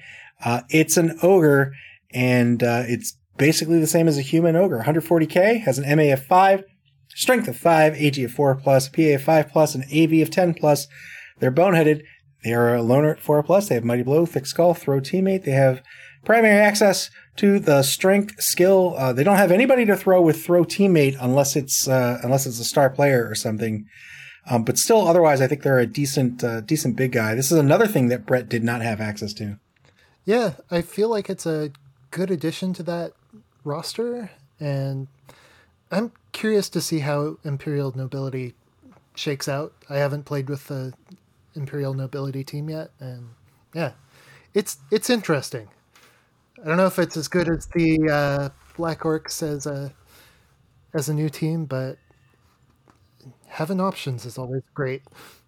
I'm going to I'm going to say right now that I don't think they are, but I do think they are definitely better than Brett is in Blood Bowl 2.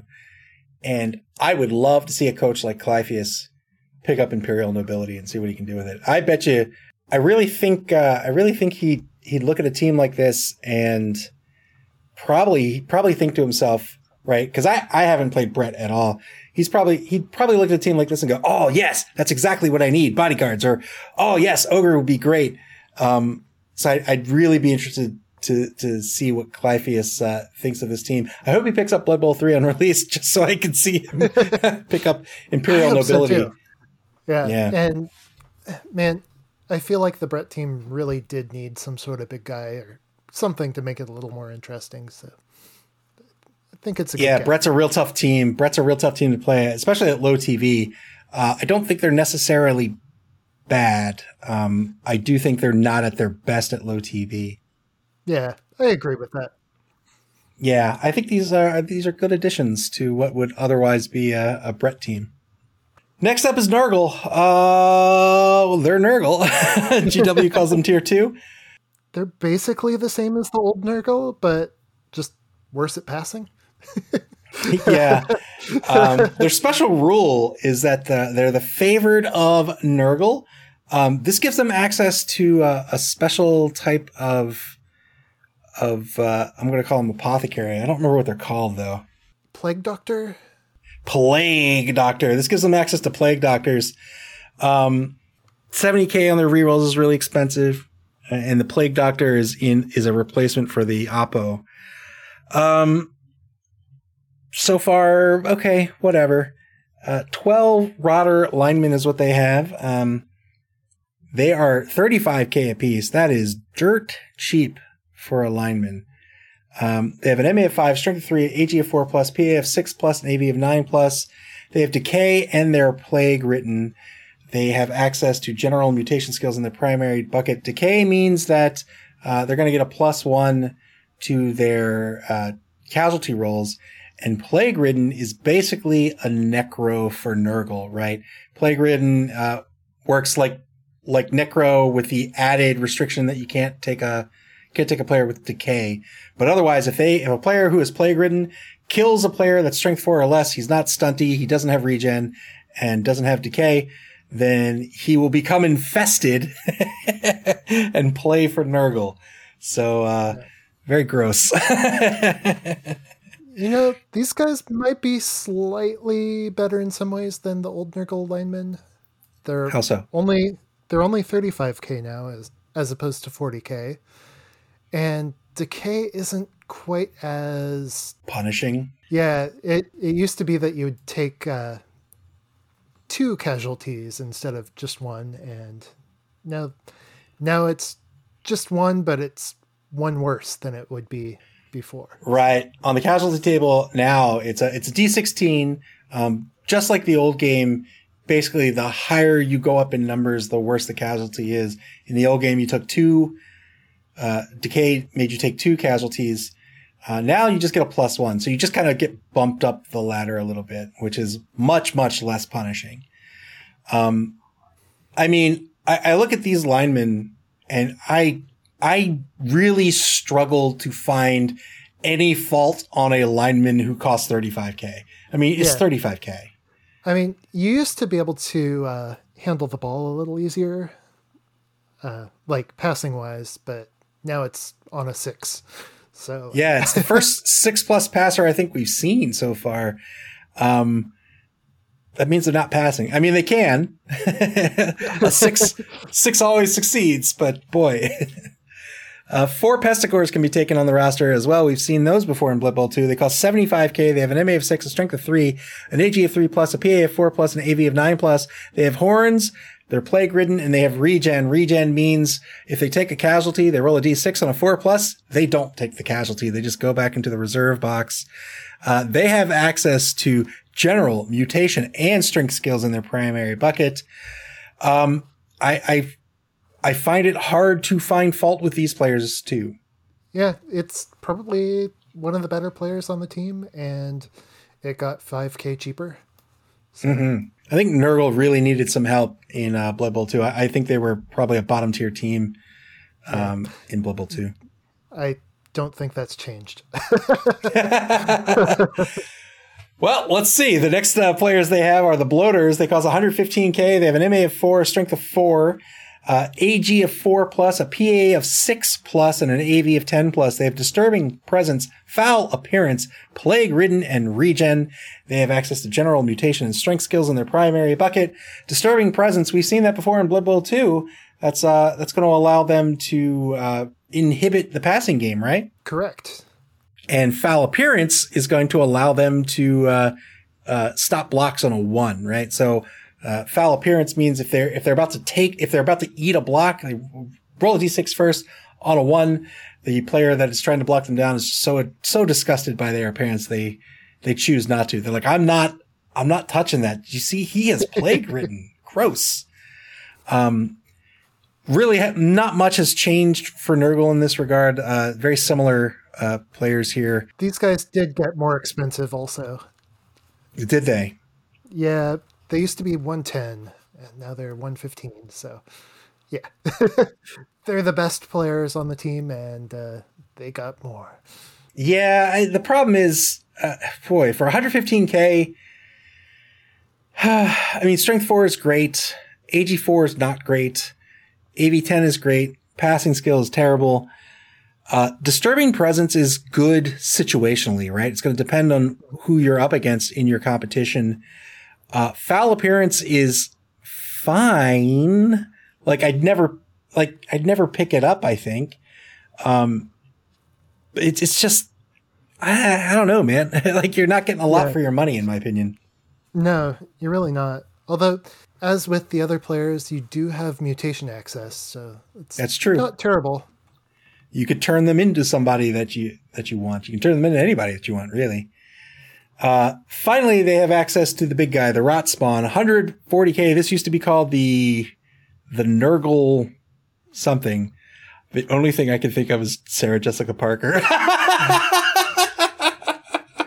not the actual Beast of Nurgle, not the actual Sarah Jessica Parker, the player in season two.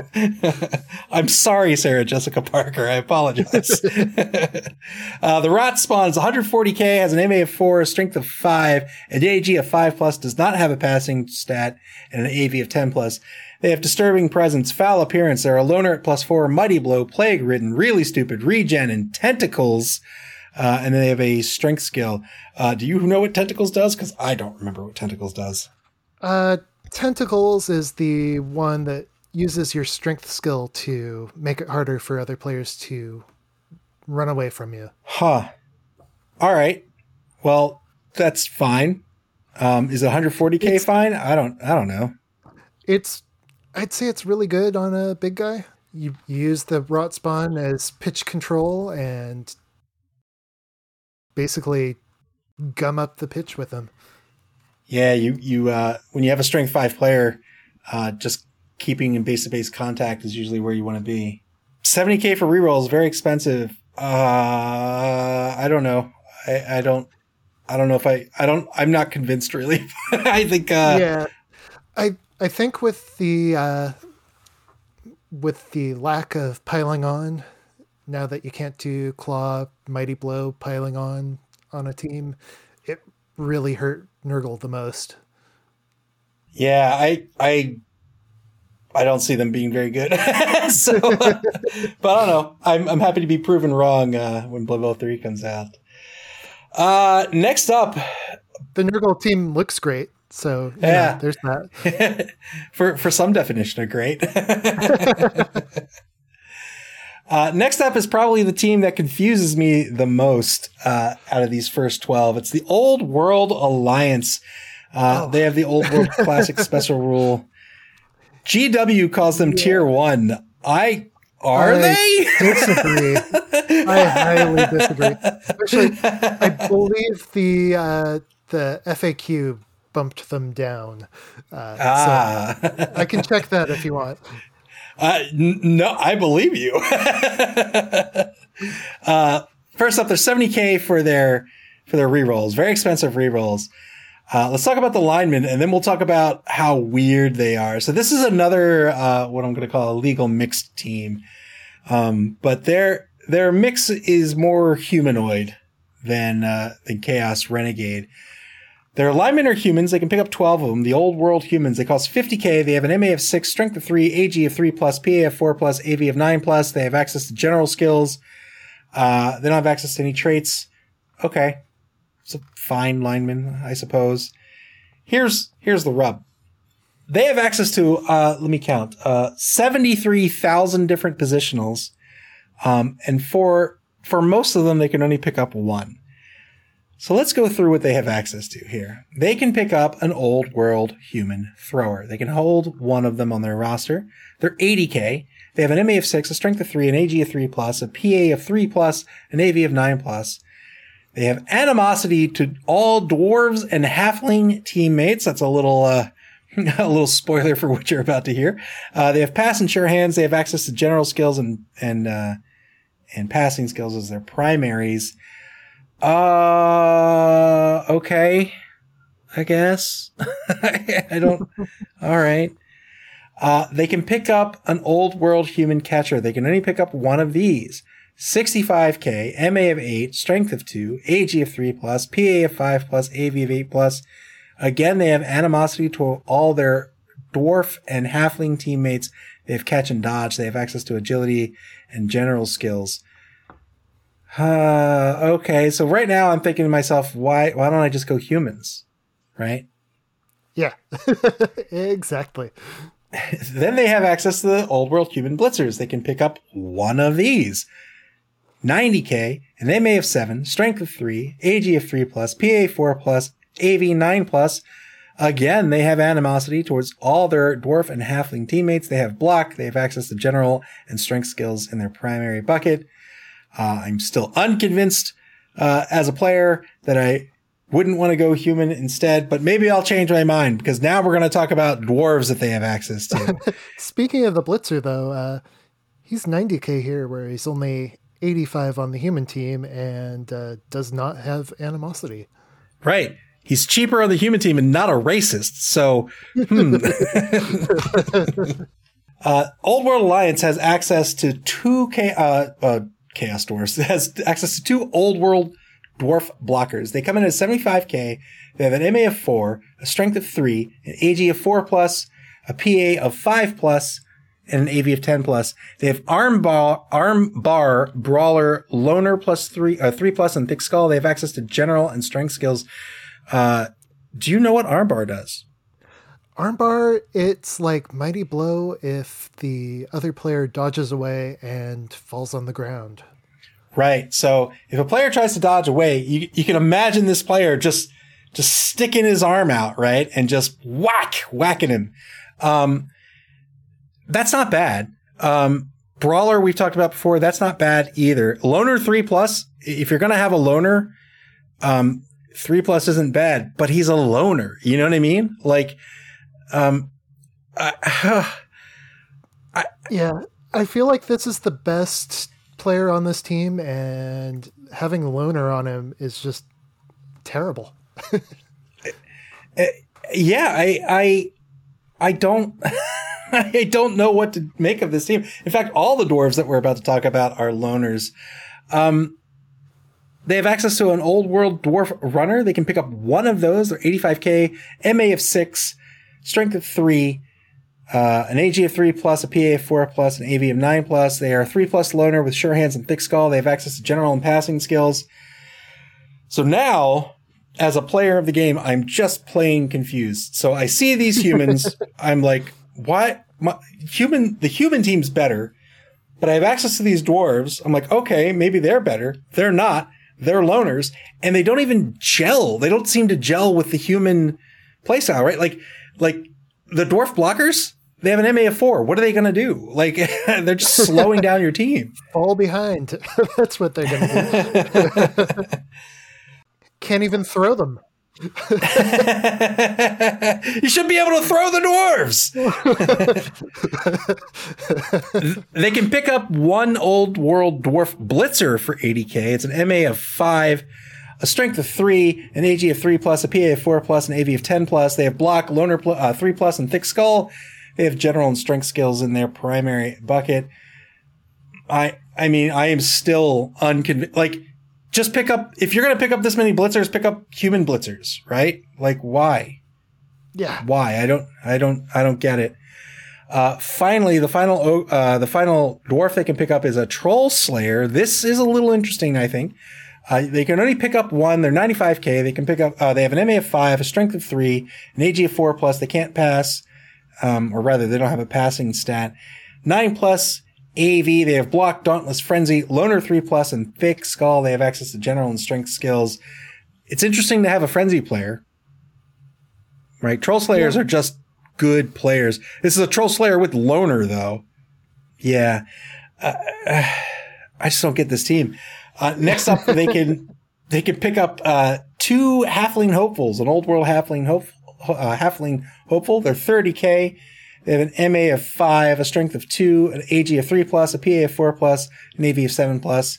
They have animosity toward their dwarf and human teammates. They have dodge, right stuff, and stunty. They have access to agility skills in their primary. Uh, fouler, somebody for a, a, a big guy to chuck, I guess. Yeah. Uh, man, what a weirdo team. They have access to two big guys. They can only pick one of them. One is an ogre, which we've seen before, 140k, MA of 5, strength of 5, AG of 4 plus, PA of 5 plus, AV of 10 plus. They have Bonehead, Loner 4 plus, Mighty Blow, Thick Skull, Throw Teammate. They have access to strength skills. Pretty standard ogre. Um, or they have access to a Treeman, an Altern Forest Treeman for 120k, and MA of 2. Treeman. Yeah. Yeah, yeah. Uh, 120k for the Treeman has an MA of 2, uh, as tree men do, a strength of 6, an AG of 5 plus, a PA of 5 plus, an AV of 11 plus. They are a 4 plus loner with mighty blow, stand firm, strong arm, take root, thick skull, throw teammate, and timber! They uh, have access to strength skills. Timber's a new one, and I've already forgotten what it does. I I believe it was in uh, the tabletop Blood Bowl 2016, as I recall, and basically if your tree man gets uh, knocked down, you could use uh, an adjacent player to help them get up. Yeah, so Timber Timber gives them a plus one for uh, assists basically when they stand back up. They only have an MA of two, which means uh, they have to roll to stand back up, and Timber makes that a little bit uh, a little better. Treemen are almost certainly going to have somebody adjacent to them. Um, take root as their nega trait. Uh, well, one of their nega traits. Uh, they roll a d6 before they take their action. If they roll a one, they are staying put for the rest of the drive. Uh, oh, yeah. The the halfling treeman doesn't have loner, does he? No, I don't think so. Um, but I know I know Nick Satan in the league. He was uh, season season one league champion. Uh, he hates treemen. He thinks take root is a terrible nega trait. I am on the opposite end of the spectrum. I think it's a great nega trait because your treemen, uh, you know, they have a massive strength. Strength of six is is wild. Um, they can exert pitch control. Um, take root means that their nega trait does not remove their tackle zones. And I think that's huge. Your treemen are so slow that they're probably not moving all that much anyway. The problem here is that you can't take two. You only have one. Yeah. Um, I and I feel like Loner is just so terrible on that too. This is a team full of loners. Like we're basically talking about a mixed ogre team, right? Like, like you're going to fail a roll. like it's not as it's not as bad as it's not as bad as an ogre team with boneheaded, but you're going to fail a roll at some point. And on this team, that's it. That's going to be the end of your drive. Um, yeah, I feel like I this team in general is just worse than Chaos Renegades, which is the other one. That this is a tier. This is a tier seven team. like, I oh, I don't feel like did get bumped down to tier two in the uh, May twenty twenty two uh, uh, errata. Yeah, I I don't think any of the players gel. Uh, I think loner on so many pl- loner and on animosity, right? So many nega traits that affect uh, affect like actions or, or roles or like it's it's too much. This is this is I think you take Old World Alliance if you want to punish yourself. yeah, it's no longer just, like the fun of a stunty. It's like yeah. the frustration of a of a bad team. you pick up Old World Alliance if you want to spit in the face of Nuffle. If you say you can't harm me, Nuffle. uh, next up, we got too easy. uh, yeah. So next up, we have orc teams. Uh, orc, uh, orc and humans. These are when you buy a a new box of Blood Bowl. These are the two teams you get in the box. Uh, this is a tier one team according to GW, and uh, uh, off the cuff, I'm not sure I'm going to disagree with that. Uh, they can bring uh, 16 linemen at a cost of 50k. They have an MA of 5, strength of 3, AG of 3 plus, a PA of 4 plus, an AV of 10 plus. Uh, they have animosity toward their fellow linemen. what on earth? So I feel like on this team, the animosity is kind of a flavorful thing. Where, so where it didn't funny. really make any sense on the old world alliance. You you could see like orcs uh, fighting over the ball amongst themselves it. So it looks like orcs have taken a little bit of a nerf here on the linemen. Doesn't really matter too much, but I, I find that very funny. yeah. they have primary access to general skills, 50k lineman, uh, decent spat, uh, stat line, and the passing stat.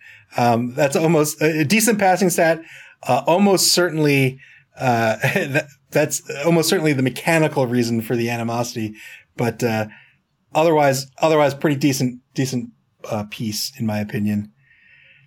Uh, they have access to two throwers, 65k for the throwers apiece. They have a MA of five, strength of three, an AG of three plus, a PA of three plus, an AV of nine plus. They have animosity towards all their teammates. They have pass and sure hands. They have access to the general and the passing skills here. So do you, is this going to betray a nerf to orcs to, to force them to run more? Uh, maybe a little bit. I mean, usually you were running with the ball on your thrower anyways. And now they're 5k cheaper. So I don't see it being that big of a negative on this team. Yeah, it looks like they just really want to they really want to make you uh, really second guess the pass. Um, yeah. and I'm I'm okay with that. I, I, mean, I don't I don't think it hurts them too much, at least so far. Um. Orcs but, were always you know, good at like punching holes and running down the yeah. so solid running changed. team before. Yeah, um, they could they could threaten the pass um, before. Uh, now they stay, still can. But it's just a little more risky. Um, they have access to four blitzers at 80k. Uh, MA of six, strength of three, AG of three plus, PA of four plus, and AV of 10 plus. They have an, they have animosity towards all their teammates. They have the block skill. They have access to general and strength skills in their primary bucket. Um, still good pieces, I think. Uh, they have a lot of speed. I think these are one of my favorite blitzers in the game. Yeah, they're they're very resilient. Um, they have the block skill. Their passing skill is not bad either. Um, again, just hampered by that animosity. Uh, so far, all these pieces are, are very solid. The Black Orcs seem to have been replaced by Big Un blockers. They can pick up four of them at 90k. They have an MA of five, a strength of four, AG of four plus. They don't have a passing stat. They have an AV of 10 plus. They have animosity toward themselves, animosity to other, uh, and blockers, primary access to general and strength stats. Uh, what do you think about the, these pieces? Well, they're 10k more than they used to be, but now they're faster. And Mm-hmm. you're not really going to be passing the ball from one big unblocker to another one, so I don't really see that being a problem. So I I think it's a great uh, bump up. Yeah, uh, still has the strength of four. Uh, AG is decent, uh, super resilient. Uh, I mean, I, I can see, I can see with my game design eye what they were doing with this team, and I wholly approve and appreciate it. Um, while still keeping the orc team very competitive. Like this is so far an outstanding roster. They have access to four goblins at 40k a pop. MA of six, strength of two, AG of three plus, PA of four plus, AV of eight plus, dodge, right stuff, stunty. We've seen it before. They have access to agility skills in their primary bucket. Man, um, what, what do you think the use is with the goblins? Oh, they're wonderful foulers, and they do give you that one turn threat. Yeah. Uh, as with, uh, most of these teams that have a, a player like this, 40k for a fouler, why not? Right. Um, and you, you're going to have a big guy that you can, uh, chuck this player who has the right stuff. And, uh, that's going to cut the, the pitch length down by a quarter. Right. And when we say, uh, cuts it down by a quarter, uh, you'll get that, you'll get that quick pass or that short pass off. Um, and then if the player with right stuff lands on their feet, they're going to have typically six MA at least uh, to score. Uh, there's 13 spaces between the line of scrimmage and the end zone, so that basically cuts that down in in in half. So once you get halfway down, or once you get three quarters of the way down the pitch, or halfway down one half of the pitch, um, you you have to really start considering the fling, right? The, considering the goblin toss, considering the halfling toss, and really starting to protect against it. Because unlike a pass, uh, generally speaking, if they land on their feet, they're going to score. Yeah. And the other thing you can do with them is use them as ammo against someone's cage. That's true. You can just chuck them at a player. It's certainly a thing you can do. Um, and again, at 40K, why not, right? You, you're almost always Yeah. going to have that money in the treasury to, to replace them. You can have The big one or two guy on, on- the bench just in case.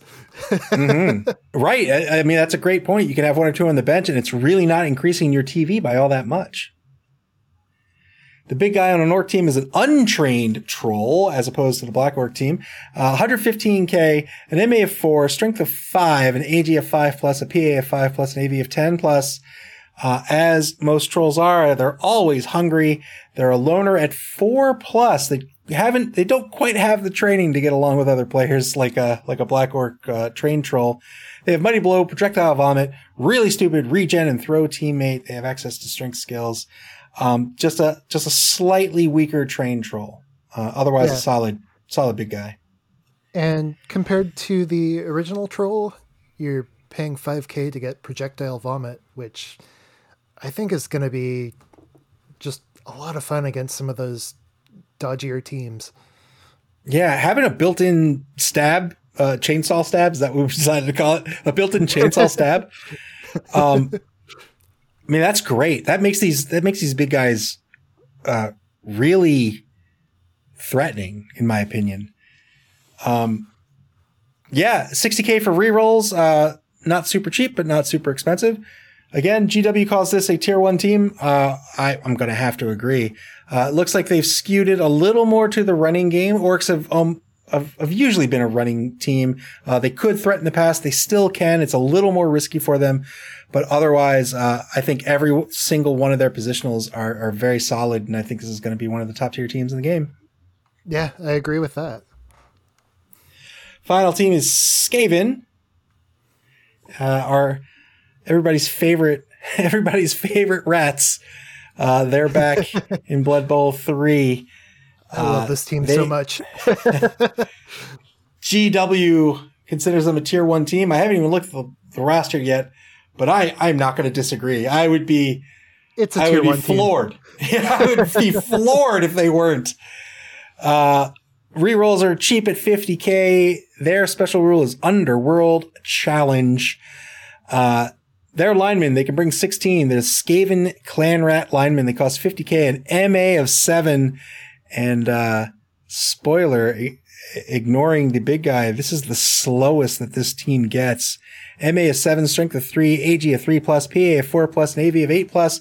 They don't start with any skills. They have access to general skills in their primary bucket for 50k. Not, not a bad lineman. Yeah. And like exactly the same as the old Skaven linemen. Yeah, Skaven, uh, Skaven have been, uh, traditionally very fast and very fragile. It doesn't seem to have changed here in, uh, BB 2020. They have access One to nice two thing about BB 2020 is you're making a little more money per game, so it makes it even easier to replace all those linemen that you lose. Mm, great point. Um, and you're, you're, you're making more money because, uh, the more fans there are, regardless of, uh, of who has them, you're, you're splitting that pot, right? Absolutely. Lots of Skaven teams have access. Skaven team has access to two throwers at 85k a pop, MA of seven, strength of three, AG of three plus, PA of two plus, and AV of eight plus. They have pass and sure hands. They have access to general and passing skills. Man, 85k for this thrower, pretty great thrower, wouldn't you say?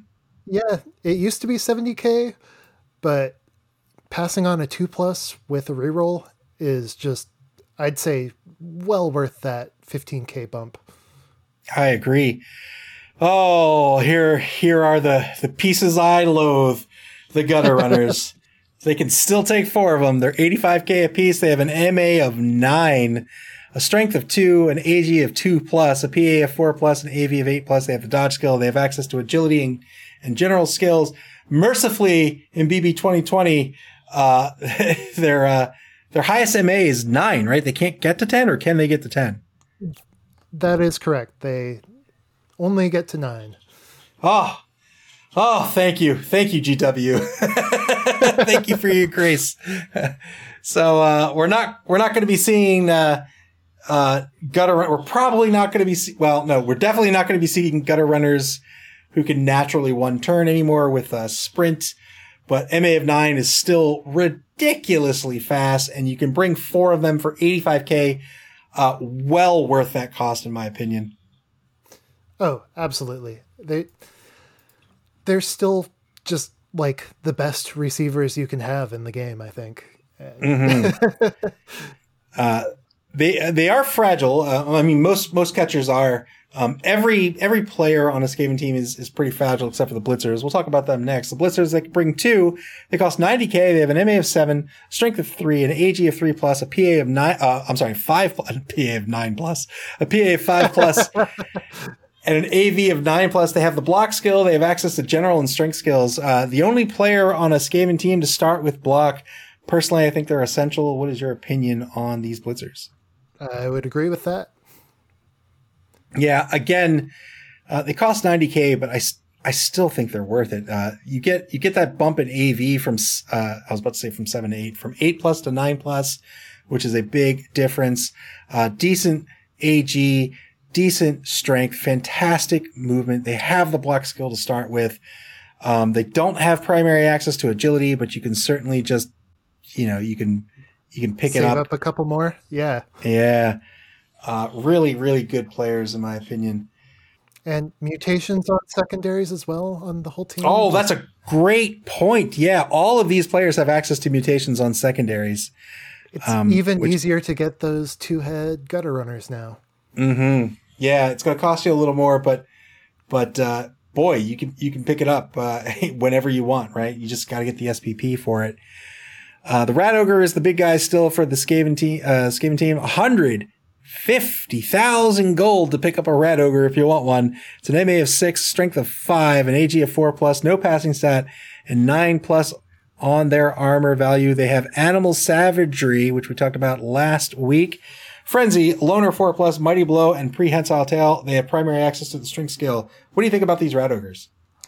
I think the Rat Ogre got even better than it was before. Like we were saying before, with that animal savagery instead of wild animal, there's nothing that is keeping you from uh, completing that blitz that you're going to take. So you just have to have a player around to punch.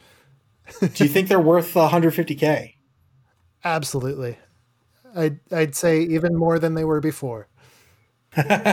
All right. Yeah, I mean, I have very little bad to say about this roster. I, I think nothing has changed strategically for Skaven. Um, they're still super fast on offense. It's going to be really hard to stop them from scoring. They're just going to scurry around everywhere. On defense, they're probably just going to stay at arm's length, screen out. Um, if if the offense puts themselves in a bad position, you, you might see some gutter runners. or it doesn't even have to be gutter runners. You might see some players uh, start to apply pressure on one or two sides of the cage, and then force the opponent to uh, have to make a die roll he doesn't want to make, and and and uh, you know commit a, commit an error. Um, oh, did we mention that their rerolls got cheaper too? They're only uh, we we mentioned how fast they. Now. Yeah, we mentioned how cheap they were, but not that they got cheaper. Yeah, I mean that's what can you say? I mean, cheap rerolls are always great, right? Like. I, this is just a, a, a, fantastic team. I, I, yeah, I, I agree. I think they're still tier one. I think they're still top tier. Um, I really have nothing bad to say. They, it doesn't seem like a whole lot of nerfs came Skaven's way. No, not at all. Just basically the gutter runner is not being able to be quite the best player on on every pitch. Uh, not being but, able to to guarantee a one turn touchdown on their turn. Yeah, I, I feel like they just made the uh, made the team just a little more balanced and fair, and I think that's a great t- great thing. Yeah, I, I mean, I I still, I mean, yeah, the one turn gutter runner was ridiculous. I didn't think it was necessarily broken in Blood Bowl 2, but I, I think this does, I think I agree with you. This does make just a little more fair. They still have all their strengths, and that is matched up with their their primary weakness is their fragility, and I think that's a totally fair trade off. Um, and I think they're still going to be one of the better players, uh, one of the better teams in the game of Blood Bowl. So now, now that we've talked about the 12 starting teams in Blood Bowl 3 that releases on February 23rd, over the course of these last two episodes, um, do you see, uh, do you see the tiering of these teams being shaken up a bit between Blood Bowl 2 and Blood Bowl 3. I don't. Like I see a little bit. I feel like uh, mainly humans and orcs are going to get a little bump up from where they were before and maybe a slight bump down for dark elves, but I feel like in general the tiering is going to be pretty similar. Yeah, I, I, think that's a good point. I, so I, I look at these 12 teams. I think Skaven top tier, Dwarfs top tier, Dark Elves top tier. Um, that's always been the case. Uh, orcs, uh, I would consider them top tier in Blood Bowl 2. Uh, in Blood Bowl 3, I mean, they're just better, right? So top tier. Um, I always considered humans a little better than I think most coaches do in Blood Bowl 2 and the LRB 6. But I think now I think now it's it's hard to question that they're top tier, right? With the the changes they got, I think they're just they're just a lot better than they were. Um, so I, I, think you're right. I think the humans got a, a pretty good bump. I think they needed it. I think their big weakness in Blood Bowl 2 was the fact that uh, once they got around to mid TV, all the specialist teams could just out specialize the humans. The humans' advantage is being a jack of all trades. And uh, when you when you end up lo- when that doesn't help when you're up against you know you know Sauruses that are strength five and and uh, Skaven that are MA ten and stuff, uh, then then you've basically lost your entire toolkit, and uh, I think that it seems like it's been fixed here. So yeah, I uh, think another thing that's going to be a big change is that it is going to be way harder to see strength five players that have uh, or strength five like uh, Sauruses and strength for humans and whatnot. It's, You're going to see a lot less uh, characteristic upgrades in BB3. Yeah. I think. Yeah, and capping the movement was definitely a good idea in my in my mind, and I I feel like the teams that benefit from skill ups are going to just be a little better. There are going to be fewer kill teams because uh, can't do uh, piling on mighty blow and claw all on the same character, and yeah, R.I.P. Yeah, it. I think it's a good change. It it really yeah. needed a nerf. Um, all these teams, uh, Black Orcs, uh, I think seem really they, they seem good. Chaos Chosen uh, still seems fine to me as compared to uh, Chaos. Chaos Renegades, uh, no. uh, Elven Union uh, seems better than they were in BB2. Imperial Nobility seems like a better Brett. Nurgle, no. Old World Alliance, uh, I don't even know what they are. but uh, yeah, everybody else has gotten. It's not even. It's not even so much that they got to bump up. It's that they. It's the game has been tweaked to allow their their strengths to shine and their weaknesses to kind of hold them back. And, and that's really what you're looking for, right? You're, you're looking for this balance on your teams. Like, I can do this really well, but I'm really weak at this. So how do I mitigate that? Um, and I think we're going to see, uh, I suspect in Blood Bowl 3, we're going to see a wider array of races from a strategic standpoint, you know, we will often see people play different races just because they want to try something new. But I think in Blood Bowl 3, we're going to see people play different races because they think they're genuinely good. Yeah. And I, I think there's just going to be so much more, uh, customizability with the way that the SPP system got overhauled that it's just going to be everything more personalized for for the players. Yeah, yeah, you don't have to roll those dice anymore. Um, I agree, um, and I think that well, that'll make it easier for people to find sort of their own play style, and they'll, you know, I, I know we have certain coaches in the league that will that pore over the skills, and they'll go, oh, you know what? I bet you this is a good combo, uh, and I look forward to seeing that. So uh, I'm excited for Blood Bowl three. Um, are you getting on on release day? Oh yeah, absolutely. Yeah, me too. Me too. I look forward to it. Uh, we'll get some games in. I've got two tabletop uh, leagues that are about to start up again, and uh, I'm going to be playing a lot of Blood Bowl. Oh, amen. uh, yeah, I look forward to playing Blood Bowl 3. Uh, we will have some uh, streamed matches of some sort. Of course, they won't be uh, season matches.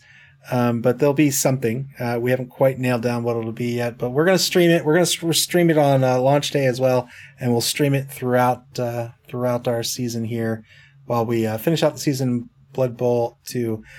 Uh, I look forward to it. I look forward to everybody uh, learning the new rules and you know all the new actions. I think I think jumping when you move is a great new action as you said, I think the SPP system is really nice. Uh, there's more money to go around. All these teams, of these 12 teams, uh, the vast majority of them look uh, look totally viable, uh, and I'm excited. I'm excited to see where uh, where the future takes us with Blood Bowl three.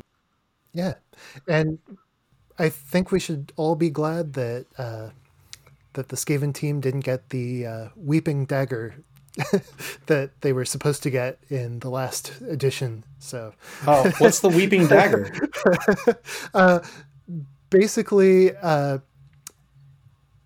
you would be able to uh, re-roll a casualty into a missed next game on uh, on a gutter runner uh, hurting someone. So it was it was basically something just to mess with leagues, and I'm super glad it didn't get included. Oh, that sounds revolting. Why would they do that? uh, all right. Well, uh, thanks for joining me once again, Artificial Bunny. Uh, all right. Always, thanks for having me. Been a pleasure. and uh, I'll uh, I'll see you on the pitch. I guess in Blood Bowl two and Blood Bowl three. Man, that's not going to be confusing at all. Good news: the play to actually play them is fairly similar. It's just some nuance that you're having to keep in mind. Oh, let's let's hope I can keep it in mind.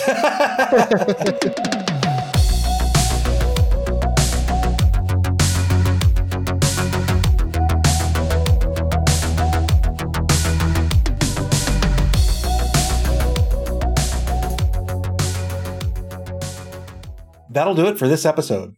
You can watch the Mid-Atlantic Mauling League on Twitch at twitch.tv slash EvaUnit02. That's E-V-A-U-N-I-T, the letter O, the number two. And watch archive games on YouTube at Blood Bowl Mammal. Be sure to check us out on the web at www.maml.club.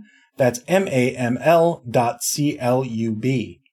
You can also follow us on Twitter at Blood Bowl underscore mammal, Mastodon at mammal at mas.to, or on Facebook at Blood Bowl Mammal. Play Blood Bowl. You can play Blood Bowl online via Cyanide Studios Blood Bowl 2, Blood Bowl 3, or in Games Workshop's tabletop forum at your friendly local game store. Be kind to each other. Forgive everyone. Praise Nuffle, and may he bless your dice.